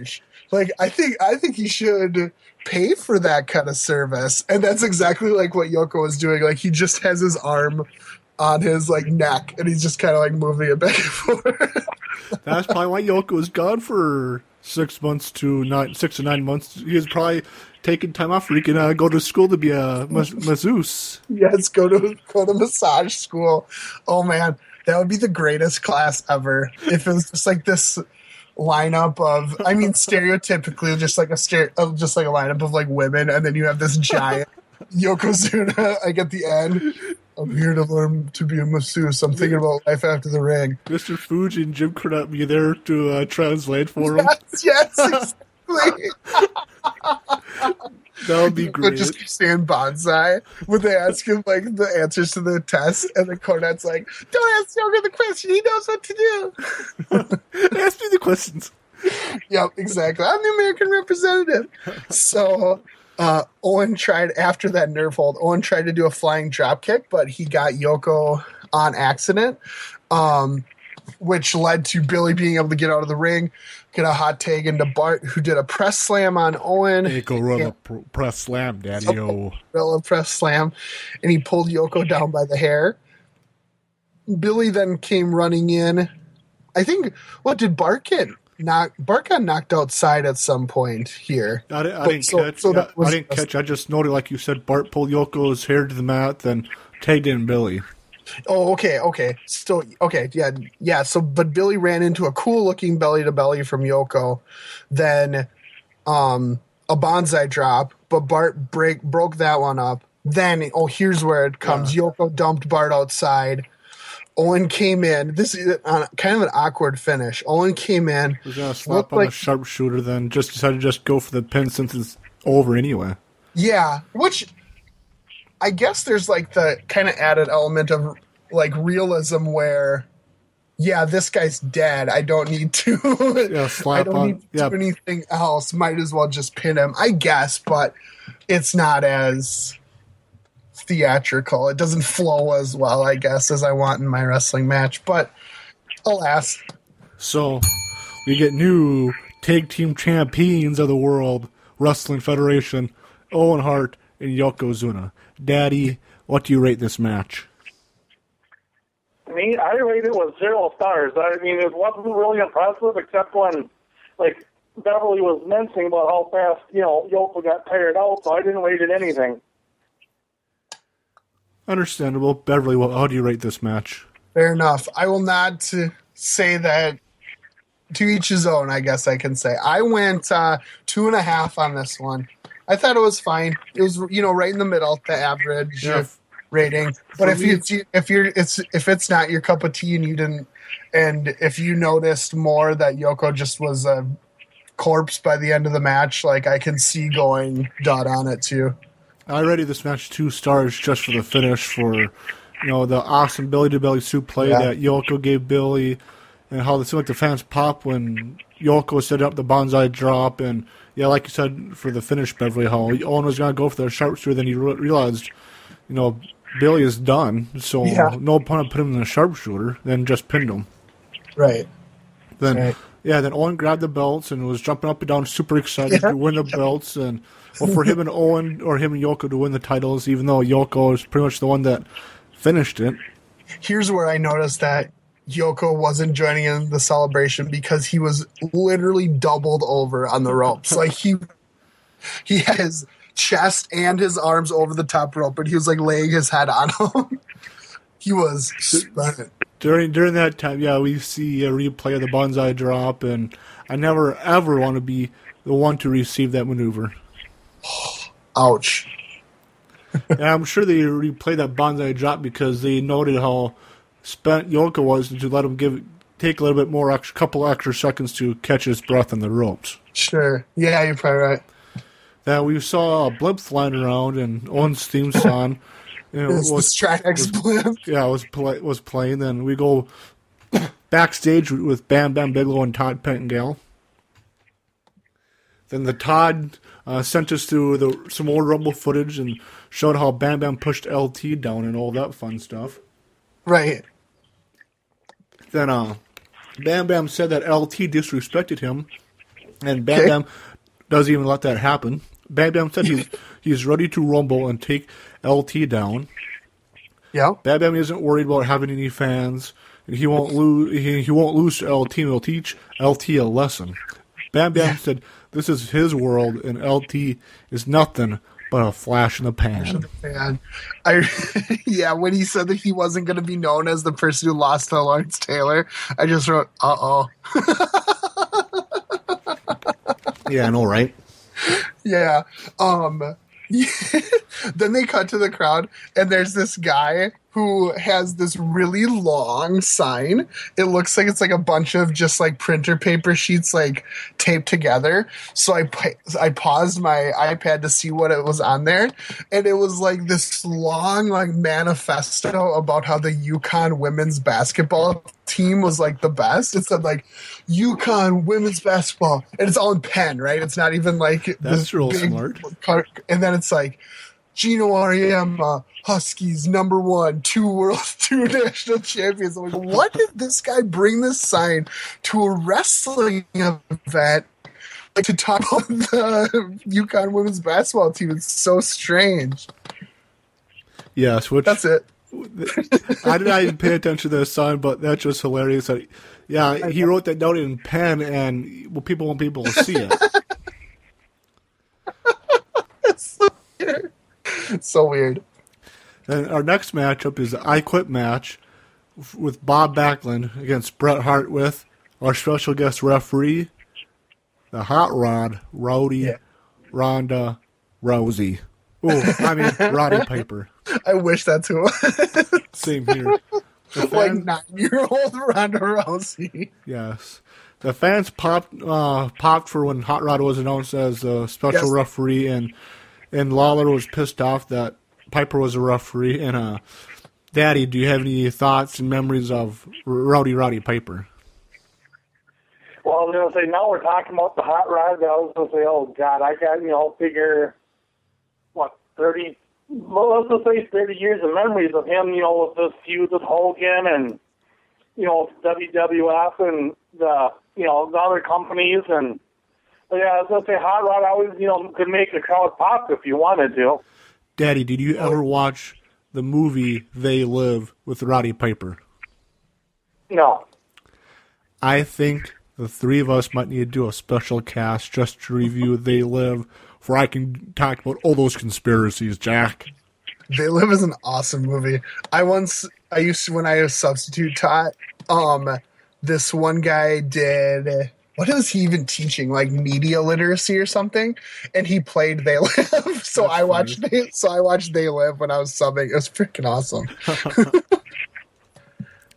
Then it always makes me smile to hear that Bob Backlund gets announced from Princeton, Minnesota. right. And it also makes me smile to hear Bob Backlund's theme song. Which is nothing. Exactly. Daddy, do you have any memories of Bob Backlund? Uh, not very many, no. Yeah, because Bob was before your time watching wrestling, wasn't he? Uh, I was gonna say actually, yeah, he was. He was mainly in the seventies, early eighties. So I was gonna say, yeah, for me, I don't got very many, very many memories of you know watching him wrestle. Okay. Right. Yeah, then the fans seemed to pop when Bret's theme song hit and all that, and he come uh, strutting down to the ring. Daddy, do you have any thoughts of Bret Hart? Are we talking WWF or WCW? Well, any well any, any memories and thoughts that you have of Bret Hart altogether? I mean, altogether, I mean, in the let's say the early to mid '90s, I thought he was a you know good to decent wrestler, but after the whole you know quote unquote Montreal screw job, I kind of think his career kind of went downhill. Oh, I totally agree with you. Yeah, because One of the biggest ones that uh, that WCW misused was was Bret Hart. Definitely. yeah they misbooked him to the to the gills and all that, and yeah they had a hot He got to commodity in Bret Hart after the Montreal screw job and dropped it like it's hot, which I guess he was hot at the time, but yeah he dropped him right away, and which was sad, but. Yep. But uh, yeah, the yeah, fans were excited to see Bret Hart, and I, I know Beverly, you and I talked about this two weeks ago for the go home edition of Raw. I'm not really, I wasn't really that excited for this match. Yeah. Well, they didn't make you up uh, excited for it, so Yeah. I can't I can't blame you. It was their fault, not yours. So yeah, so obviously the match is an I Quit match that that that Piper had a, a house mic with him, and he always had to say, "What do you say?" and shove the mic in the whoever's uh, face. To, they had to say they had to say, "I quit." Yeah, and that was a really annoying uh, aspect to the um to the match. I I don't you know I like that now. I quit matches are just you can you know they're picked up by the regular mics. Like they Yeah. don't have this aspect where they're following around with with uh, a wired, a corded Yeah. uh, house mic too. So that even adds to the awkwardness that it has to be close enough where they can get to it with the cord. Yeah, because I know, uh, look at my notes. I noted that when Bret was walking down to the ring, Backlund and Piper were talking in the corner, and I was wondering what they were talking about. Sure. Oh, maybe, oh, sure. maybe Bob Backlund's, maybe Bob Backlund's individualism. maybe some, maybe some 1995 conspiracies on how the NSA is tracking us down with our cordless phones. Maybe. All May- right. maybe some conspiracies about the World Wide Web. We're gonna jump in here. Okay. So Roddy, first off, he had a shirt that on the back was a picture of Taz, the not the wrestler, the cartoon, with dressed as Roddy Roddy Roddy Piper, and I said that is so 1995. Like there were so many shirts with like Taz or Buzz Bugs Bunny. Like dressed as other things, and I'm sure Daddy can uh, back me up on that one. Do you remember the Taz shirts? Oh, I was gonna say, yeah, I was gonna say, like you're saying, that you know, it's just like you're saying, it's so 1995 with their shirts. It's like we came a long way since then. Yes, we have. We totally have. I agree. Well, Beverly, I'm happy you can't see my shirt. How I my shirt says Granny's Gain F4W, but the back has a character of Taz on it. Oh my god! If you had a shirt with Taz the cartoon dressed like Granny, That I guess I can email. Bryan Alvarez after this show and say that has to happen. million seller, million seller right there. So right out quick here, we got Bret jumping on Backlund, throwing him into the turnbuckle. Tries a quick sharps to shooter, but he's uh he's thrown off. Um, Roddy Roddy asked Bob if he quits, and he goes, Nah.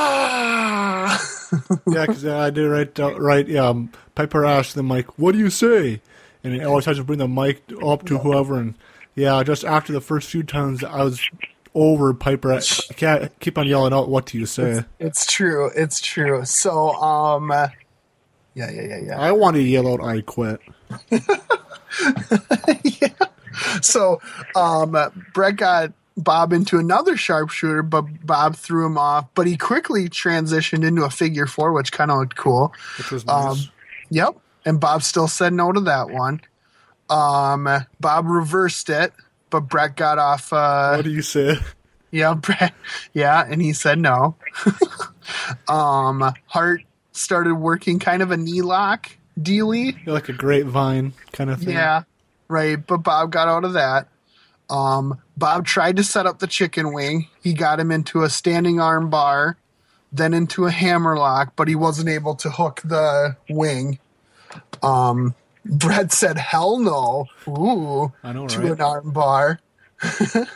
then he hit a backbreaker, a knee drop, got Bob into the sharpshooter. And one of my favorite parts here was when Bob kind of spun out of it. I don't even know how to describe. All I just wrote is that he spun out of it, uh, but it, it looked pretty cool, and he got to the ropes um, that way. I know Uh, uh, during this time, I noted that like the fans really didn't, the fans in the arena really didn't care about this match. Yeah, you know this match. Because this match seemed more of a, uh, I guess, a submission hold exposition, more or less than a Yeah. typical professional wrestling match. Yeah, and I mean, you know, th- I think they've come a long way with the I Quit matches where, um, you know, the point is less to get them in a hold and more just to beat them down and bash them to the point where they'll just want to quit. Whereas here it looked like, you know, you were going to get them to say I quit by putting them in a hold. So we got a very kind of disjointed match because all we're doing is like you said just kind of going from submission hold to submission hold and um that le- that really kind of breaks the flow of of a match Yeah. right Well, yeah, 'cause, so for me, it was hard to get into this match because, yeah, it's just like the tried a submission hold, got Yep. up, and tried another Yep. submission hold. that is almost exactly what happened right so after Bob spun out of the sharpshooter. He threw Bret into the corner, and as Bret came out, he he tried to lock him into the chicken wing, but he so he got the chicken wing on. But as we know, he he kind of really gets the submission when he takes him down, and he wasn't able to take him down. So Bret reversed it, got him into the chicken wing. Was able to bring him down, grapevine him. Yep. Uh huh. So then we got Roddy asking him if he says I quit, and what does he say? yeah, yeah. And I guess that means I quit. So we're I, I wrote, but I guess we're gonna count that as I quit. So, Yeah, so the is winner over. is winner is Bret the Shat Manhart. Daddy, what do you rate this match? You you know, I'm gonna have to agree with you guys. I think it was a pretty boring match, so I rated it a half a star. Not gonna argue about that. Beverly, what do you rate this match? I'm going uh, two and a quarter on it. A little less than the um the last one, but still about the same level of enjoyment for me. I am sad that I had to rate this match the what I'm going to rate this because I enjoy these two men's work, but I had to rate this match the sharp shooting chats. Oh man, rough, rough. I this Rough. match was rough for me to get through. Sure. But I guess just because what we'll get here in a moment, I had to bump up my sharpshooting shots rating up to two stars because of what Jim Ross was able to pull out of Bob Backlund. Jim Ross with his you know walkie with his Walkman headset on with a microphone walked up to Bob in the aisleway when Bob was looking up and all that. Then J- Jim Ross wanted to get a few words from from Mr. Backlund. Mr. Backlund yells out, "I saw a light. Did you see the light?" and Jim, Jim Ross said, "He was looking at the lights." so I guess just because of the post match interview, I had to bump up my rating to two stars. Amazing. Amazing.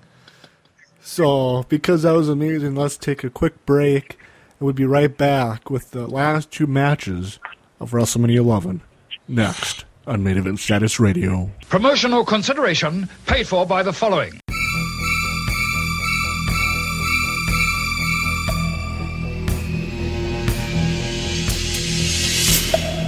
I've been a marked man ever since I won the Royal Rumble this year. It's only going to get worse, Jack. Take a look at me, for God's sake. You can't look so good, act so fun, had a God-given ability, and not be the envy of every superstar backstage in the WWF and on main event status radio. I found it necessary to find a man to watch my back. You want to know who this guy is? Tonight, I will show you this man. This bodyguard of mine is big, he's bad, he's vicious. He's the one, the only Vicious Hills. See, I bet millions of people around the world are asking why. Why take another chance on a bodyguard when Diesel turned his back on you when times got tough? See, we sat down and talked, and he realized, Hills, you are a man with no feelings, no remorse for any living soul. And second, more importantly, I will be by his side when times are good and the times are bad. Ah! This is simple. The heartbreak dog and myself, we will rule the world because I am the man they call Hills.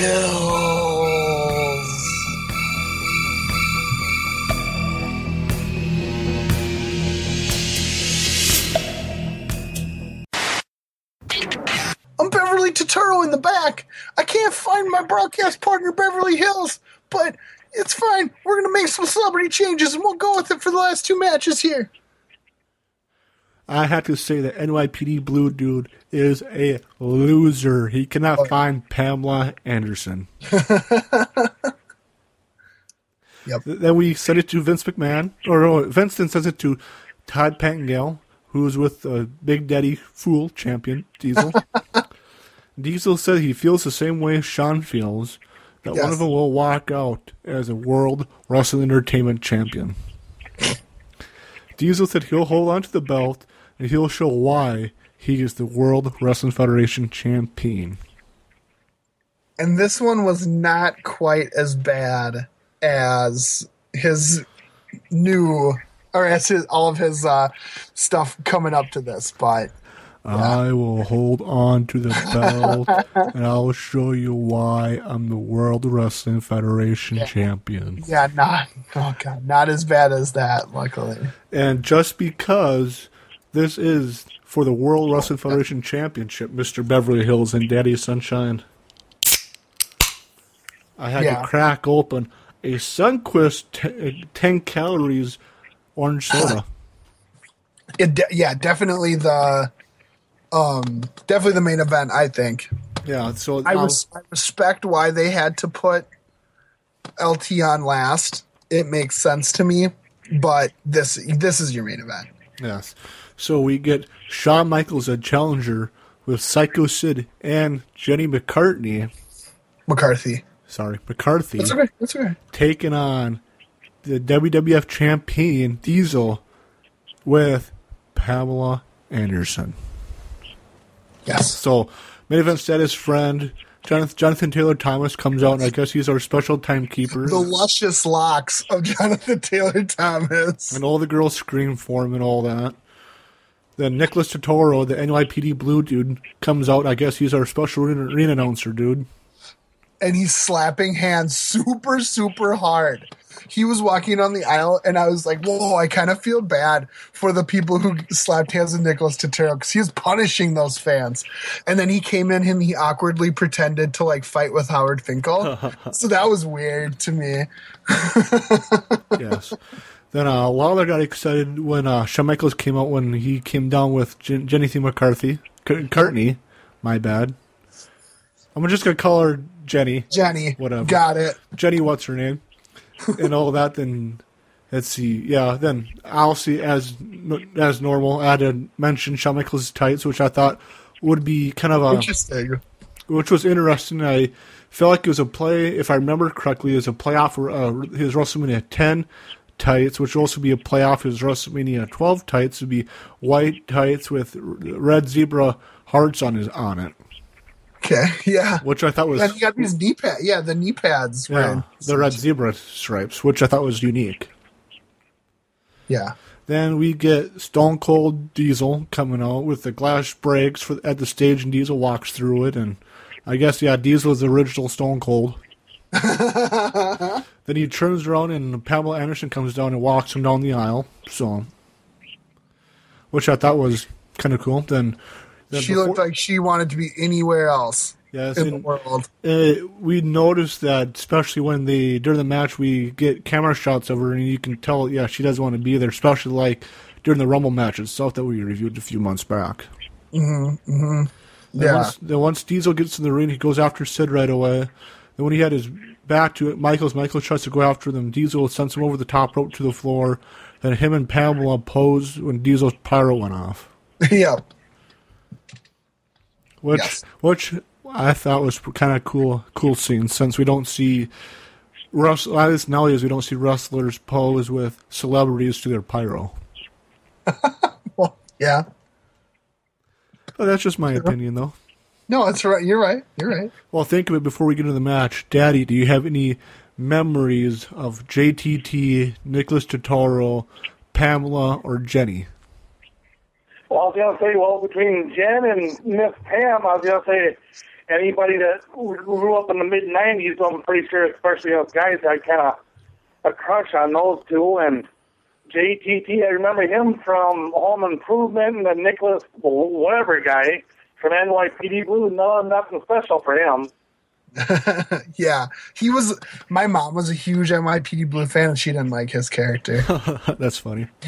But yeah, I was. I was re- one of my most things that I was looking forward to of this uh, podcast was uh, the mid-teenage Daddy Sunshine's opinions on the teen idols Jenny McCarthy and uh, Pam Anderson because I know they were the hotness at that point. Yeah, I was to say, as Daddy's little brother, I do remember back then, Daddy had the hots for Jenny and Pamela. I remember, I think it was Jenny. Who Jenny. did it? Yeah, that. Well, I was too young and, and all that, but Fair enough. they they were pretty. I'll admit that. uh, but I remember, I think Jenny Jenny was on some MTV show, and I remember Yeah. after school, Daddy and our other brother Nate forced me to watch that MTV show because they wanted to see Jenny and all her hotness. Got to do it, man. Well, you got that right. Do you remember? Do you remember that Daddy forced me to watch I, that I you was gonna guys? say, I, I, was, I was gonna say, I remember it. It was like, I remember the show, but I, heaven forbid I remember what it was called. But then there was, you know, Miss, What, what then there was? Miss Anderson with uh, Breast Watch. I mean Baywatch. The Jenny Jenny was on singled out as Yeah, th- yeah, that was it. Yeah, I couldn't remember what it what it was called either. But I'm I'm happy you re- I'm happy you knew what it was, Beverly. You got it. You got it. So that was fun. Okay, so let's jump in here. then uh yeah that after the pyro went off when Diesel and Pamela posed, Shawn g- came in and gained the early advantage when he punched Diesel a few times and and all that was able to run away from Diesel, but with one punch, Shawn went down. Yep, yep, yep. And then Diesel followed up with an elbow and a choke and a back body drop, and uh, that and he threw Shawn into the corner and he flipped out of it and he went to consult with his man Sid on the outside. Shawn came back in and he yeah, right around this. Yeah, right when Shawn went outside, it's like he when he got thrown over. It's like Shawn landed on a photographer and got pissed off. It had his had had the stereotypical Shawn Michaels temper tantrum that he was known for throwing in the early to mid '90s. yes, totally. What what was the deal with all these photographers? I I to to do a little tease for the next match. I will talk a little bit about it during the Bam Bam LT match. Okay, sounds good. But Uh, I, but I assume it's uh, you know, different news news sites and all that there to take pictures of the event. Yeah, or even then, I guess it's just to give the big field or big fight feel to the LT match, make it seem like everybody's there. Even you know, there very well might be news outlets, but even if it isn't, it gives that big fight feel. But I would say there was there were a few too many. Yeah. It got to be crowded. Because at um, times, dur- at times during the pay per view, it seemed like the crowd was actually up to the ring apron, which wasn't the case. Yeah, right. So that, that kind of bothered me at, at at times during the event, but whatever. Yeah. So- so let's get back back into it. So as Shawn got back in, he spit at Diesel as a distraction, and he ran in trying to do corner punches, but he kept getting thrown off.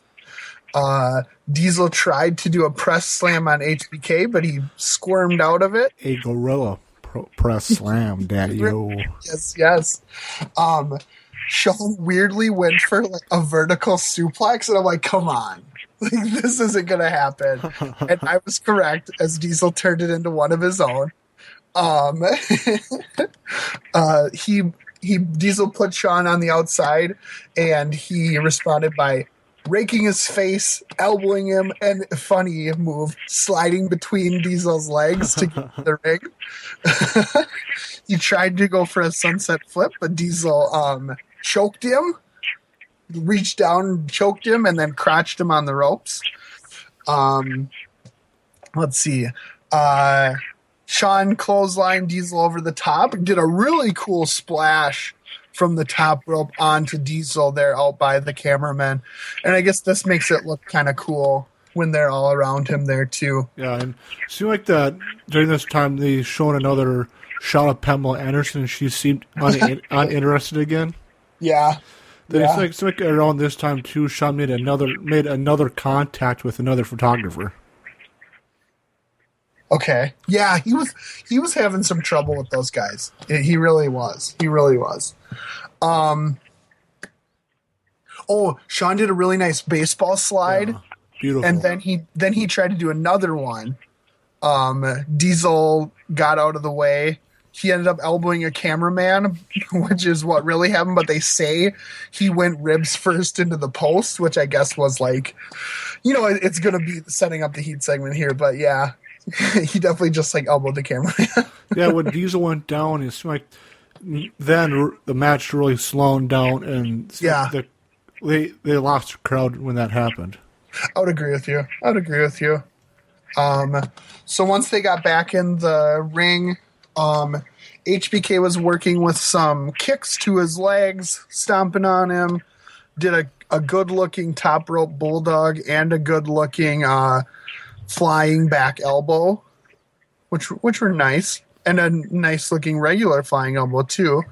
At this point, we got a really awkward shot of Nicholas Turturro, just like randomly, like here's his face, and then back to then, then back to the ring. Any shot of Nicholas Toro is an awkward shot, Beverly Hills. what can I say? okay, okay, where am I? Where am I? Okay, so Shawn was going to go for a DDT, and Diesel powered out of two DDT attempts. Um, he tried to go for a snake eyes onto Shawn, but he slipped out the back and jumped on for a sleeper. A sleep hold, by the Sleep way. hold, if you will. Yep. Uh-huh. Uh It seemed like when Michaels put slapped on the sleep hold on the Big Daddy D, it seemed like Michaels also put the crowd in the sleep hold as well. just a bit, yeah, just a bit. Um, that led to after getting out of the sleep hold. Uh, Diesel was able to power out of it. He hit two avalanches in the corner, then a snake eyes, and he crotched him on the top rope. Yeah, when it seemed like, when, This- like when Big Daddy D was doing that, he started to get the diesel fuel running through his veins and started to D up, I guess, or Hulk up, or whatever you want to call it. And here came the most awkward announcer line of the day. Vince, it's like pulling a turnip. What is like pulling a turnip? He, he, I'm like, I was literally floored. What? It's like pulling a turnip. That doesn't even make any sense. No, not at all, not at all. So they fought each other to the outside.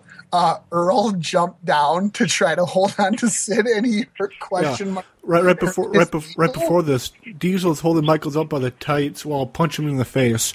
Yes, I wanted to ask, how is that legal? How know. is it legal holding up a guy by the tights just to punch him in the face? Earl Hebner, what another screw job, dude. Well, and then he quote unquote hurts his ankle. And he screwed Shawn Michaels over again, second time in this matchup.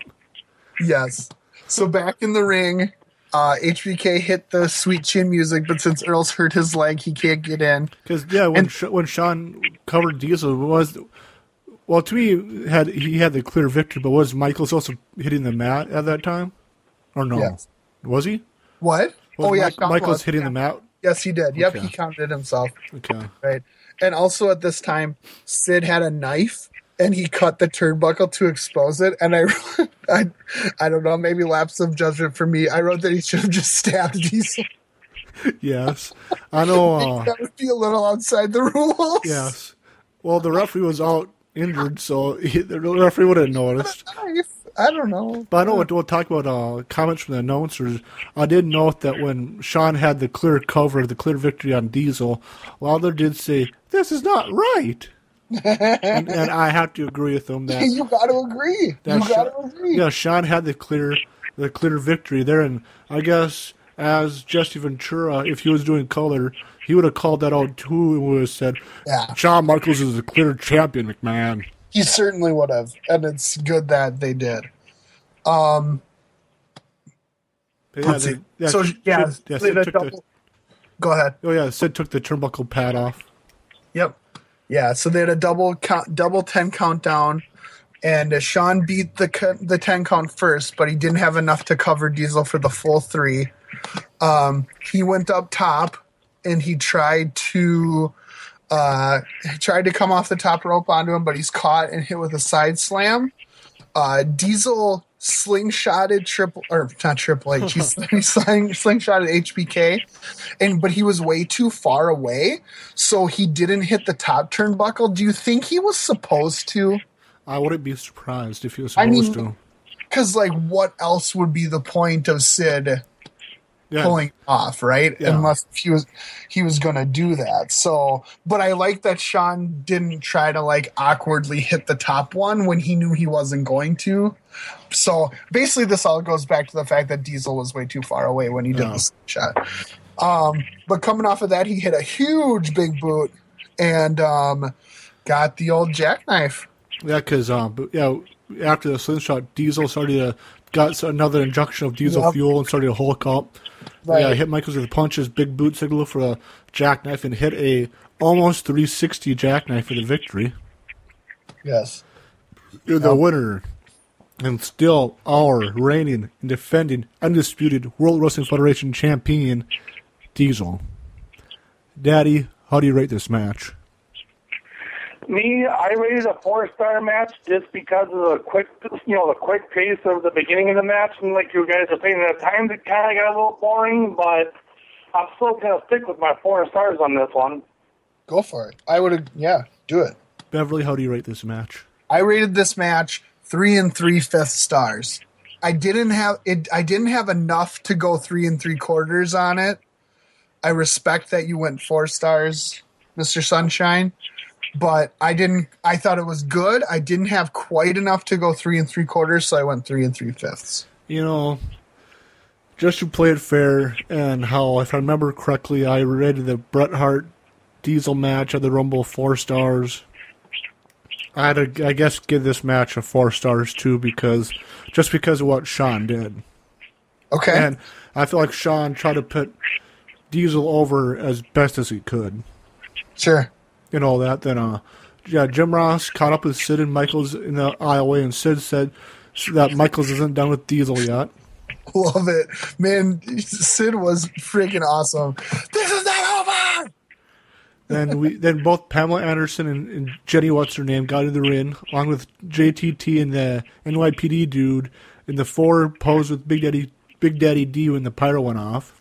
Yeah, it was it was kind of weird because like as the ladies were getting up, the announcer was like, "Ooh, the ladies love Diesel," but then as they were saying that, Nicholas Turturro was also in the ring, like kind of like touching on Diesel. So it's like, oh man,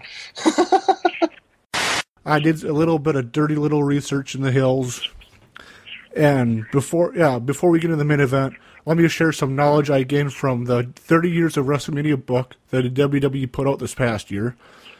How they have approached every like a chapter, several pages on every WrestleMania, and they had some quotes from Michaels and Nash about their match that I wanted to share. Michaels mentioned that. Mike, Michael says, and I quote, This was at the point in my career where- where I said, I'll show them. I'll go out there and make a statement. Although the match went very well, and the upside is you are out there with your buddy, I think WrestleMania 11 is more known as the WrestleMania that LT was on. Yep, and I agree with them. Then Nash recalls, Shawn was also ahead of his time in, in terms of, of style. We were best of friends. We spent so many hours and miles traveling together. Shawn wanted, Shawn wanted to do this. Uh, oh yeah, Shawn wanted to do this since the time he was a kid. So I wanted to ask, David, did it come across that Michaels made a statement during his title match against Diesel? Sorry, what? I guess did it come across that Michaels made a statement in the title match Oh. that he deserves the main event spot? Yes, I do think so. Because I think it's fairly clear that he carried that match. Okay, then do you guys feel like do you feel? Oh, go ahead, Daddy. I was gonna say I'm gonna have to agree with Beverly on this one that that we're you know what was what sorry if I stumbled on my tongue one. I agree with Beverly on this one. Yeah, then uh, I also want to ask, do you guys, with the performance that we just reviewed, do you guys feel like that match deserved to be in the, slotted in the last spot of the night?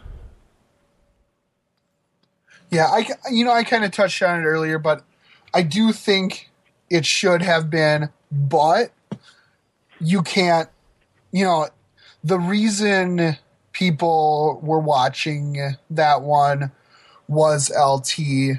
Um, the reason why LT was there was because he was going to be in the main event.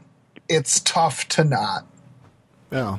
So I know I yeah I did uh some research on or did some reading on that match and know that I'll get back to the book in a moment. Then uh, after the after we saw some posing with Diesel and the celebrity as we go backstage to Todd, who's with Michaels and Sid, and Michaels is pissed off and said that he should have been the new WWE champion, as we said, and if and Lawler mentioned that he should have been if Jesse Ventura would have been calling. Shawn Michaels should have been WWF champion, McMahon. yeah, Then- yeah. Then we see the replay, and we see it again that Shawn should have won the title and had the clear three count. Then Sid compared it to baseball, and how let's see how there should be more than just one official out there. And Sid said that Michaels isn't finished with Diesel. Then Michaels said that he sh- shouldn't have to prove it again, and shouldn't have to do it again, but he will. So I want to get your guys' thoughts on this backstage interview that Michaels and Sid had. I thought Sid carried this promo. Yeah. You know, and I think Sid doesn't get a lot of credit for promos, but this one came came across good. He's a bubbly fool. He falls down and blows his knees out. My man here, he pays a severe price, brother. I thought it was good. I I really liked the Sid piece of that. So Then I know, just like uh, like I said, you know, I did some more reading of the 30 years of WrestleMania book on WrestleMania 11, and yeah, how they discussed the Diesel's the Diesel Michaels WWE title match, and how that was strong enough to headline WrestleMania, but McMahon felt like it was important to add some celebrity power, which is why we got yeah, Pamela, Jenny, Salt and Pepper, Nicholas Turturro, JT, and JTT, but McMahon, I guess, wanted to add a celebrity sports figure to do like what Mr. T did for WrestleManias 1 and 2. So Sure. McMahon recruited LT, and it was anon- anonymously agreed that Bam Bam Bigelow was a WWE superstar who had the talent to work with Taylor. Kevin Nash remembers, and I quote, Bam Bam was the guy to have the match with LT, no doubt about it. He was so talented he could do so much more for a guy his size. Bam Bam would, would be able to lead that match, and we all knew it. And according to the book, some media outlets like Sports Illustrated, New York Daily News, USA Today, and ESPN uh, Sports Center covered covered the Bam Bam LT match up to yeah their Mania match, which is why I assume why there was so much camera people around the rings pushing the main event match. yeah, And later on in the chapter, Diesel remembered, and I quote, Shawn wanted to go on last, and I, I feel the WWE Championship should always go on last because it's a title. But at the same time, I got the title that November, and I hadn't even had 300 matches for my career at that point. Yeah. I was excited to be there and be there having a match at WrestleMania with my friend, Unquote. so I kind of want to get your. I know I do have another quote I wanted to talk about, but with Diesel, I know Beverly, you and I talked about this before, but with Diesel not even having 300 matches under his belt and having the title, I guess it makes sense not ha- not throwing the match on last, and since Vince wanted a sports celebrity there too, I guess doesn't. To me, it makes some sense why not having the title on on, on, on as a last match. I want to get both your guys' thoughts. Beverly, I guess I'll shoot it to you first. Yeah, I think you you gotta go.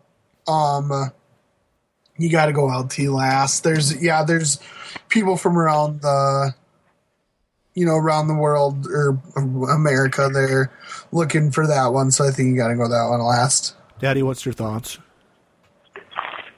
I mean, I could see where you know where Shawn was saying that he wanted to go last, but I mean, on the other hand, I could see where Vince wanted you know the Bam Bam LT match on last, so I can kind of see where you know where both matches kind of landed where they did.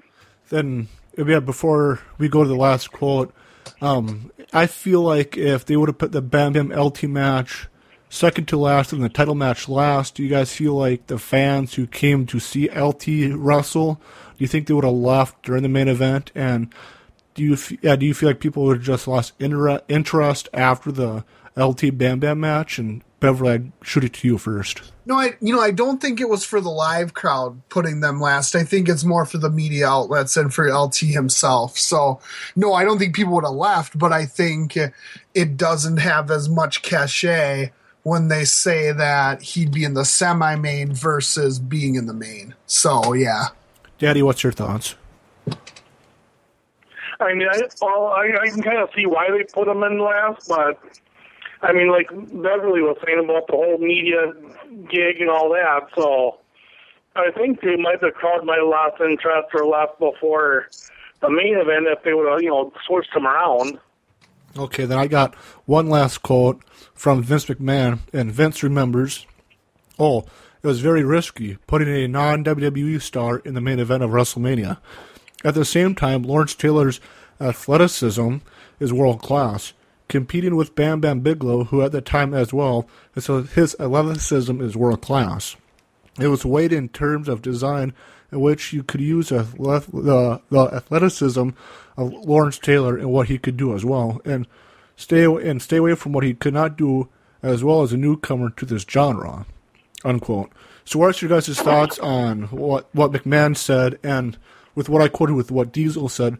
What's your guys' thoughts on pairing LT with Bam Bam? And Beverly, I go with you first. Yeah, I'd agree with that statement. Just that, uh, yeah, well, clearly, and I'll get to it in my notes uh, in this match, but that they were banking on just the fact that LT was a raw athlete, and he still was, you know, in '95.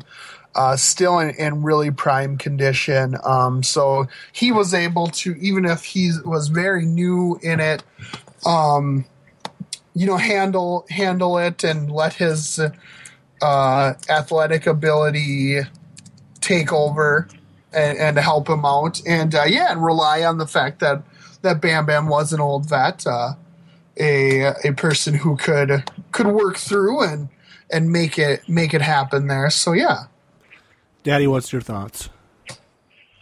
I was going to say, yeah, I would have to agree with Beverly on this one, but you know, about how Bam Bam could, you know, make the match look good with LT, and you know, with LT, like Beverly was saying, with LT still being in his prime and whatnot, it kind of made the match go relatively smooth and good.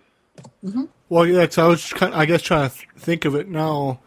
Only other person I felt like could have pulled a at least a acceptable, if not a good match out of LT would have been Shawn Michaels, but Shawn was already in the world title match role as a challenger, so I felt like Bam Bam would have been it was was and probably would be the best best person to face LT since we know that was just, as we saw in the WWF title match that Shawn if something would have wouldn't have gone the way Shawn wanted, Shawn probably would have had, had a temper tantrum against LT and yeah, that wouldn't wouldn't have looked good for the WWF. Yeah, well, yeah, yeah, that's a good point.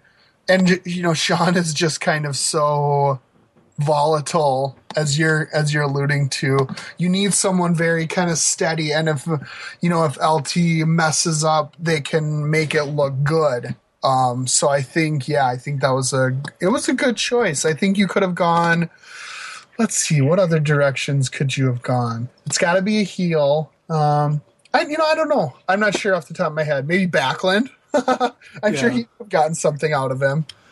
But well, kind of like I said, maybe Backlund. But I felt nothing against Backlund, but I felt like at that time Bam Bam would have been a better was the best choice because Backlund, depending on what crowd he's in front of, Okay. either gets a babyface reaction, which we've Yeah. seen over the series, didn't not get a reaction like we saw tonight, True. or get a heel reaction, which we really haven't seen in the series. No, good call. Good call.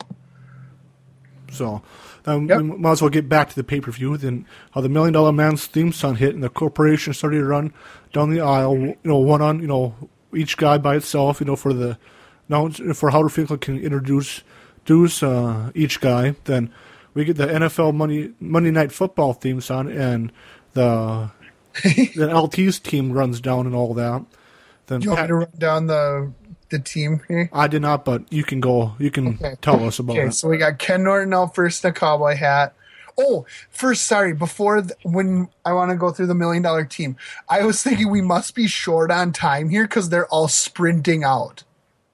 Okay, so right, like, did you notice that Yeah, I noticed it. Yeah. the million dollar team they're all they're all running, just sprinting out there. Even DiBiase did. So yeah, on the LT side, I love that the Monday Night Football was their theme song. Yeah, Ken Norton in a cowboy hat, Chris Spielman coming out, Rickey Jackson, Carl Banks, then your favorite, Maniac, Steve McMichael. Can you hear me? Can you hear me? And I wrote, did he just throw money to the crowd? It looked like he, it. He got to the audience and then he throws something at them and it's like papers. And I'm like, did Maniac Steve McMichael just uh, bribe the audience? But I don't know. And this is what I wrote, you know, not gonna lie, when you look at this team, they got some pretty freaking good football players. Usually when they do this kind of thing, it's kind of a joke, but they're pretty good. Um, that's when co- they kind of get into it here. The all pro team and the million dollar team. Kama and McMichael are going to fight. Mongo hit a nice punch on him. Um, then Spielman went a- and punched Tatanka, but he fell down. Yes, which is funny. Here's when I wrote that I really want one of those Lawrence Pro Lawrence Taylor All Pro Team T-shirt. I don't care which one it is. You can get me the Chris Spielman one. You can get me the Carl Banks one. I don't care, but I really, really want an LT All Pro Team T-shirt. Then uh, Pat Patter- Pat Patterson was announced as our special guest referee, and I wanted to ask when did that become official because I don't remember it ever being mentioned during our series that Patterson was the special guest referee. I don't think he's a special guest. I think he's just the ref. Fair enough. I Then we- think it's one of those things where he's the ref. Then we get Chancellor LT. Then we get bam, bam. Yep. So just because of this match was the last match, I have to open up another pot. nice. So yeah, Bam Bam Bigelow comes down to the ring first for his main event WrestleMania main event match against Lawrence Taylor.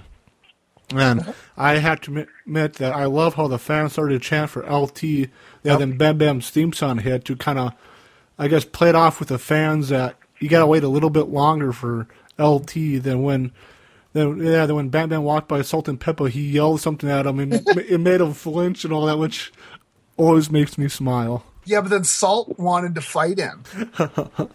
It- you know, yes, or sorry, earlier today when I told you that I thought I had something for you to ask Dave Meltzer. Yeah. Here it is, and it goes to actually what we were just talking about. I wrote that you should ask Dave Meltzer why they chose Bam Bam over like different ones because it it was an interesting choice and Oh, like why Bam? worked- yeah, why Bam Bam over a different anybody else? Okay, uh, when we're done recording the show, if you can, yeah, remind me that I can make sure I send Dave Meltzer a yeah, email and get all that, see if he answers. Okay, cool. I just I just finally got to it, so there you go.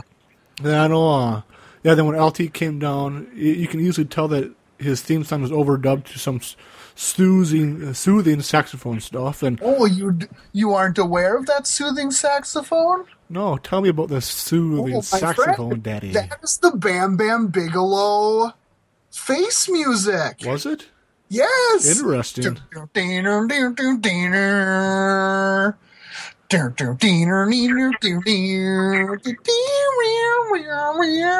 Yes, that is that's what Bam Bam starts using after he turns face. Think of it. I know, Daddy, you watched the WrestleMania 11 on my WrestleMania 11 DVD from the anthology set that they released in 2005. How did they edit out the Salt and Pepper sending LT down to the ring? I was gonna say to be honest, I really don't remember, but I know you guys we were talking about how Bam Bam and Salt were made them those two flinch where Salt wanted to fight Bam Bam, which I thought was kind of funny. yeah. I, was gonna say, I was gonna say they edited it out, but I wasn't. I thought the whole little altercation between Bam Bam and Salt and Pepper was pretty good. That that made me laugh. So Yeah. I actually don't think they edited out edited it out on the WrestleMania set.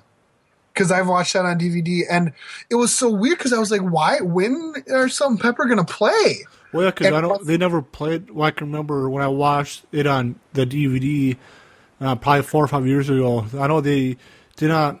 They edited out Salt and Pepper playing. Okay, fair enough.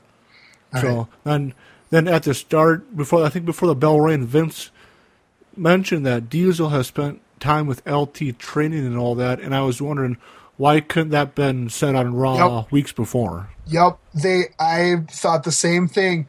You know, just kind of randomly, we get in this match, this one match, we're trying to push that, um, that Diesel LT relationship, and we haven't gotten that at all in the last three months. And yet, in this one match, we're getting that. So that was that was definitely a misstep. I did want to say when LT was coming out, he came out with um the guy who at Royal Rumble said my favorite line, he's crazy, that guy. and apparently his name is Dino Kariakos. And also, I did some Dirty Hill research here on Dino Kariakos. What do you He- find out? Well, him and LT are good friends going back to like the early 90s. And the reason why LT signed up to do WrestleMania was because Dino Kariakos' wife recently has passed away, and this is he's doing it to cheer Dino up. Well, that's cool. But isn't isn't that weird though? It's in, super interesting, right? Well, that's that's cool. That at least what at least what you found out that I'm happy LT didn't want to do this simply simply for the money. Yeah, it's I, that was weird. I thought that was very strange. Yeah, he did it so Dino would be cheered up, and Uh. Dino did look like he was having a great time when he was running out with them. And then uh, Patterson tells the dudes the rules in the center of the ring. Then Bam Bam Yep. shoved him, and LT laughs it off. yep, and LT did a slap uh, on Bam Bam too. And then the bell rings, and the crowd pops for the start of the match. Yeah, so we start off. Uh, LT hits a punch, a throw, a clothesline over the top. Uh, Bam Bam missed an avalanche, and LT kind of a hit a kind of a rough looking bulldog. Uh, he kind of hit a, I guess I called it a biel, but the um, the announcers called it a hip lock. Uh, whatever. He just kind of tossed him to the side. Did a couple those in the in the deal. Um, at one point, LT got thrown outside onto the million dollar team side of the ring, but the All Pros came over and uh, pushed him away. So they're they're doing their job there. Um, let's see. Oh, I did want to say, you know, I think I liked the aspect of this match where, you know, it's clear that LT doesn't really know how to wrestle, right? Yeah. So he, he, you know, he just kind of fights. He just, you know, he does like these just kind of throws and and he punches and stuff like that. So I I think they they played it good in that regard rather than trying to make him wrestle like a wrestler because he's not a wrestler, you know. Yeah, and I know what kind of tied in with that. I didn't put in my notes why isn't LT wearing knee pads, but I guess with with what you said, that kind of makes sense. That LT isn't, you know, isn't a wrestler, and he doesn't need to wear knee pads in the football field. So I guess that makes sense that he isn't wearing knee pads. Sure, sure. Um, so Bam Bam did hit a slam on on Lawrence, but then he missed a headbutt. But he was still able to take over, and he choked him on the middle rope for a little bit. Locked on a step over toe hold, which I thought was interesting, like the STF without the F. And I wrote now what I'd expect there from Bam Bam. Oh, yeah, 'cause I but- know, yeah, that well, at you know set looked like that first LT or Bam Bam was going to set up for a Boston Crab, but wasn't able to turn him over. Then he was it looked like like a half crab kind of thing slash uh, STF without yeah the chin lock. Mm-hmm. Which I thought I thought that was a good idea though because like when you think about what Lawrence has to do in that regard, all he has to do is lay there. He has to bend his knee backward. Yeah. You know, in a in a crab, you have to you know act like you're selling your back or. You know, if you're in a figure four, you got to make sure your legs are in the right position or whatever. With this, it's a really easy one. You just lay there. yeah. so it was a smart one, I thought. Um, LT worked his way over to the rope. He got a big, big punch, and uh, shoot, I don't know. And then somebody did a really nice side suplex. To be honest, I don't know if it was LT or uh, Bam Bam. Okay, I know I It did was not. Bam Bam. I did not. I assume it was Bam Bam because my next note was Bam Bam went up and hit a moonsault. Yep. The flailing moonsault, kind of, because he doesn't flip. He just like turns around. Yeah. and I was surprised that Bam only got a one count out of that. Because he quote unquote hurt his knee. Okay, that makes sense then. Yeah. Well, yeah, I guess I yeah didn't finish reading my note, but yeah, I wrote it looked like he rolled off and because he hurt his legs on the way down. Uh huh. Yep. So LT got him up. He hit what I called a shitty pile driver, but they called it a jackknife. Yeah, it was definitely not a jackknife. I laughed because yeah, you know, I wrote down that both men got back up and Bam Bam was gonna back body drop LT, but LT tried to hit the jackknife power bomb. Then in then in uh, parentheses, which didn't look like it. yep. Yep. Bam Bam hit one of his f- flipping kicks, which Yeah. looked cool. I wrote down a beautiful enzuigiri. Yeah. Uh huh. And Yeah, that looked like nice. Um, Bam Bam went up top. Oh, well, he tried to go up top, but at first the All Pro team wouldn't let him, and I'm like, they're cheating, man. They're like, you can't just like crowd and be like, you can't go up there. McMahon, that is illegal. Those guys should let Bam Bam go on top rope. Exactly. That is exactly what Jesse would have said. So he did hit a headbutt, but LT kicked out. At, at a count of two, and I put down in my notes, all in caps lock, what? Yo. And as the announcer said, LT has come alive. and LT hit two good looking forearms to him, came off the ropes for a third that he's flying with, and he got the three. And the crowd goes wild. And I wrote that Dino Dino got into the ring, I think, before even the three count was made. He was he was in the ring, I think, when uh, LT hit the last forearm. Yes, because I, I did notice that after Bam Bam got the diving headbutt and only two count, Bam Bam, you, you can tell by his facial expressions that Bam Bam was frustrated. And I feel like Bam Bam helped show that off to the camera, and whoever was able to read his body language too, that he was pissed off that his finish maneuver did not end LT. sure. So, yeah, the winners, Lawrence Taylor and Daddy. How do you rate this match? Me, I rated I rated two stars. I mean, there's points in the, I think in the match it was kind of rough, but overall, I think Bam Bam and LT did a fairly good job at it. Beverly, how do you rate this match? Yeah, this is almost one of those that you got to kind of grade on a curve. Like, Yeah. um, you you you can't. And I just when I was thinking about it myself, I can't look at it as technically as I could as I normally would.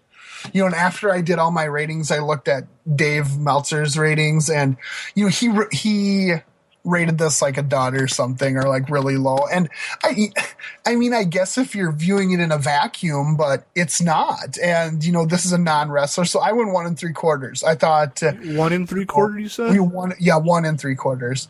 I thought you know it still wasn't great but it served its purpose and uh it worked for what it was. I guess I'm surprised I rated the what I rated it.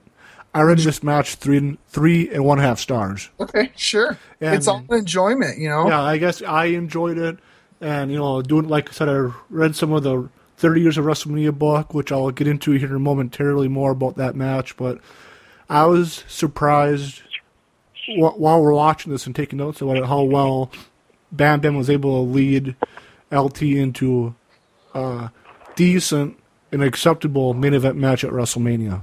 sure And I felt Yeah, like the crowd, the yeah. crowd also helped me bump it up because the crowd was into it for most of the match, and so yeah, that's why I had to I rated them rated it better than both you guys because yeah, the crowd. I base some of my ratings on how into the crowd was or or isn't, and the crowd was into this match and was totally for LT whenever he had the advantage. So yeah, that's why I had to rate it three and a half stars. Yeah, they've had some great discussions on I don't know which one, but one of the PTBN PWO shows about should you take crowd reaction into ratings or should you not? And I think if I remember right, Dave doesn't take in crowd reactions at all. Like he views it as if they were wrestling in an empty gym. And he just goes on that. And I can't. Yeah, same here. I I can't. I gotta go. You know, there is definitely an element of the people who are there. Do they like it? Do they hate it? Are are the guy? Because I think you know, if you were to go to a play or a concert and no one was cheering and no one was singing along would you rate that as a great play or concert? Well, no. Right? So why would you do that with this? I think you have to you know do the same because it's a form of entertainment. If the fans aren't being entertained, I think you got to go low rating on it or other, you know, or opposite if the fans are super into it and loving everything, how can you be like, "Nah, that sucked." Yeah, like like you said that. I feel like you know if you're gonna rate matches on that, like what we've been doing and what Dave Meltzer does, I feel like you should base yeah how interested and how entertained, so to say, the fans are in the match. Right, at least a little bit. Yeah. So which I usually do. Then yeah, LT, like you said, Beverly, LT's pro team jumped to the ring and put them on their shoulders, and the fans cheered and all that. And Jim Ross is down in the aisleway again with his walkie-talkie headphones and, and all that, and joined the Million Dollar Corporation in the aisleway. And Billy Dollar, Dollar Man chewed out Bam Bam for losing to LT. Yeah, he did. Did it seemed like the show ended rather drastically. Yeah, I, I wrote that I was pretty disappointed that they clearly cut off the end. Wasn't there another uh, Salt and Pepper performance? Maybe I, I I wouldn't be surprised. Yeah. So that was kind of that was disappointing. I guess I haven't found a lot on the network that have been kind of awkwardly edited like that until this one. So that was there. That was a little downer. Yeah, then yeah, more on the 30 years of WrestleMania book that WWE produced. They got a quote from Pat Patterson. Patterson recalls, "I worked out with LT in the ring three weeks prior to WrestleMania. I was amazed at what he could do. I tried to tell him, be careful. You don't want, or you don't know how to use the ropes yet. He was Okay. doing all these things like it was normal to him. He couldn't wait to get to get to WrestleMania." Oh, interesting. Then McMahon adds, again, I had to give credit, uh, credit early to Bam Bam Bigelow as well as Lawrence Taylor, but especially to Bam Bam from, uh, but especially to Bam Bam for help for helping to make that match live up to expectation and pulling all that off. It was a great main event. So I just want to get both of your guys' thoughts on what Patterson and, and McMahon added added there. Can't say I have anything much to add to it. Okay. Daddy, do you have any any other other final thoughts or anything about that? I was gonna say, actually, I, I was gonna say neither do I. I really don't got very much to add to it myself either. Okay, uh, because of time, I know, Daddy, you had to, you won't be able to join us for the final segment or anything. But what's your overall thoughts on WrestleMania from start to finish? I mean, from start to finish, I mean, it you know compared to what it is now, it could have been better. But I mean, heck, I overall I think it was kind of pretty well put together. Okay, then, if you had to pick a jobber in a main eventer, who do you who would your jobber be? Uh, my jobber, if I had a pick, oh, jeepers creepers. I was gonna say it'd probably have to probably be Backlund. Okay, then who do your main eventer be? I was gonna say my main eventer would have to be Shawn. Yeah. then do you have any anything to plug or anything before we let you go? I was, uh, actually, mm, go ahead and plug my Twitter, which I'm not on very often. And that's ddarcy78. Okay, then which I before we let you go, and before we take our final break of the show, Daddy, for both Beverly Hills and I, we both thank you for Yes. for joining us for one of the early episodes of of the series and all that when Beverly w- w- wasn't able to join us for a family situation, and I thank you for that and for coming on with me to talk one of the early episodes of Raw, and thank you for taking your time to review WrestleMania 11 with us. Yep, hundred percent. Thanks a lot for coming in. Thanks a lot for subbing for me when we needed to call to the pen. I was gonna say, you guys are quite welcome. So. And we'll be right back here on Main Event Status Radio. The following announcement has been paid for by the New World Order. Has Vince brainwashed all these guys? That thing is a cock in the walk. I'm sick of these promos. The guys that are just so angry at somebody for doing something that's not wrestling. He's done it all. That is so Vince McMahon. Yes, it is. That is that is Vince McMahon to a T. Your life should be pro wrestling. It should be pro wrestling when you wake up. It should be pro wrestling when you eat your breakfast. It should be pro wrestling when you eat your lunch. It should be pro wrestling in the airports, obviously. It should be pro wrestling on the airplane, which we've seen many times. It should be pro wrestling in the arenas. It should be pro wrestling afterwards at the hotel. And it should be pro wrestling when you go to bed. And then you start over again the next day. The idea that you would want to have anything in your life that's not pro wrestling is such an appalling thing to Vince McMahon. That's why so many careers have gone awry, have gone off the rails. That's why guys aren't with the company right now. Because they want to do something that wasn't wrestling. Vince cannot handle this. So now it has to be a storyline every week. How dare you go write a book? How dare you write a book? How dare you do Dancing with the Stars? Wow! How dare you go out there and bring the WWE brand into the mainstream by being a WWE superstar on Dancing with the Stars? How dare you? Now I have to hear it. It's one thing when you have to hear it with John Cena and The Rock. Now I got to hear it with John Cena and The Rock and with CM Punk I'm the best there is. and Chris Jericho. I'm going to WrestleMania. So hopefully I never have to hear it again. Have hobbies, everybody. It's healthy. And he's telling the whole world that I might wake up in a sweat, my clothes in a pile on the floor, all my baby dolls in a frenzy, because he's going to take this from me. And I'll say it again. I'm going to WrestleMania. All right, everybody, want to wrap it up for today. I'll be back uh, tomorrow. Adios.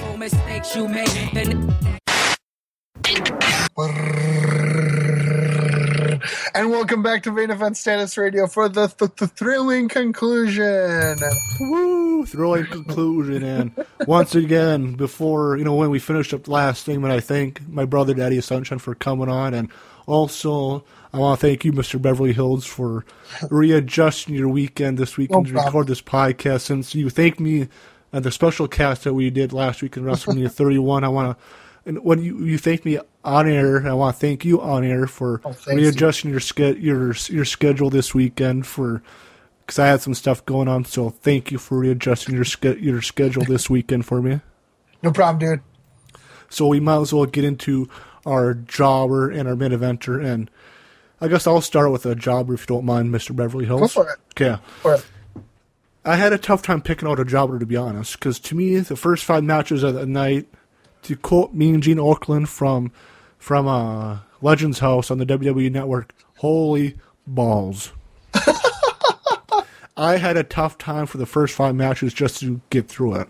Oh, okay. But if I, I guess, wait, if I had to choose one match, well, I did pick it down to one person, but later on. But if I had to choose one match, it has to be the Bret Hart and Bob Backlund match because I know we talked about this before, but if I remember correctly, they had an amazing match at Survivor Series, you know, back in November of '94.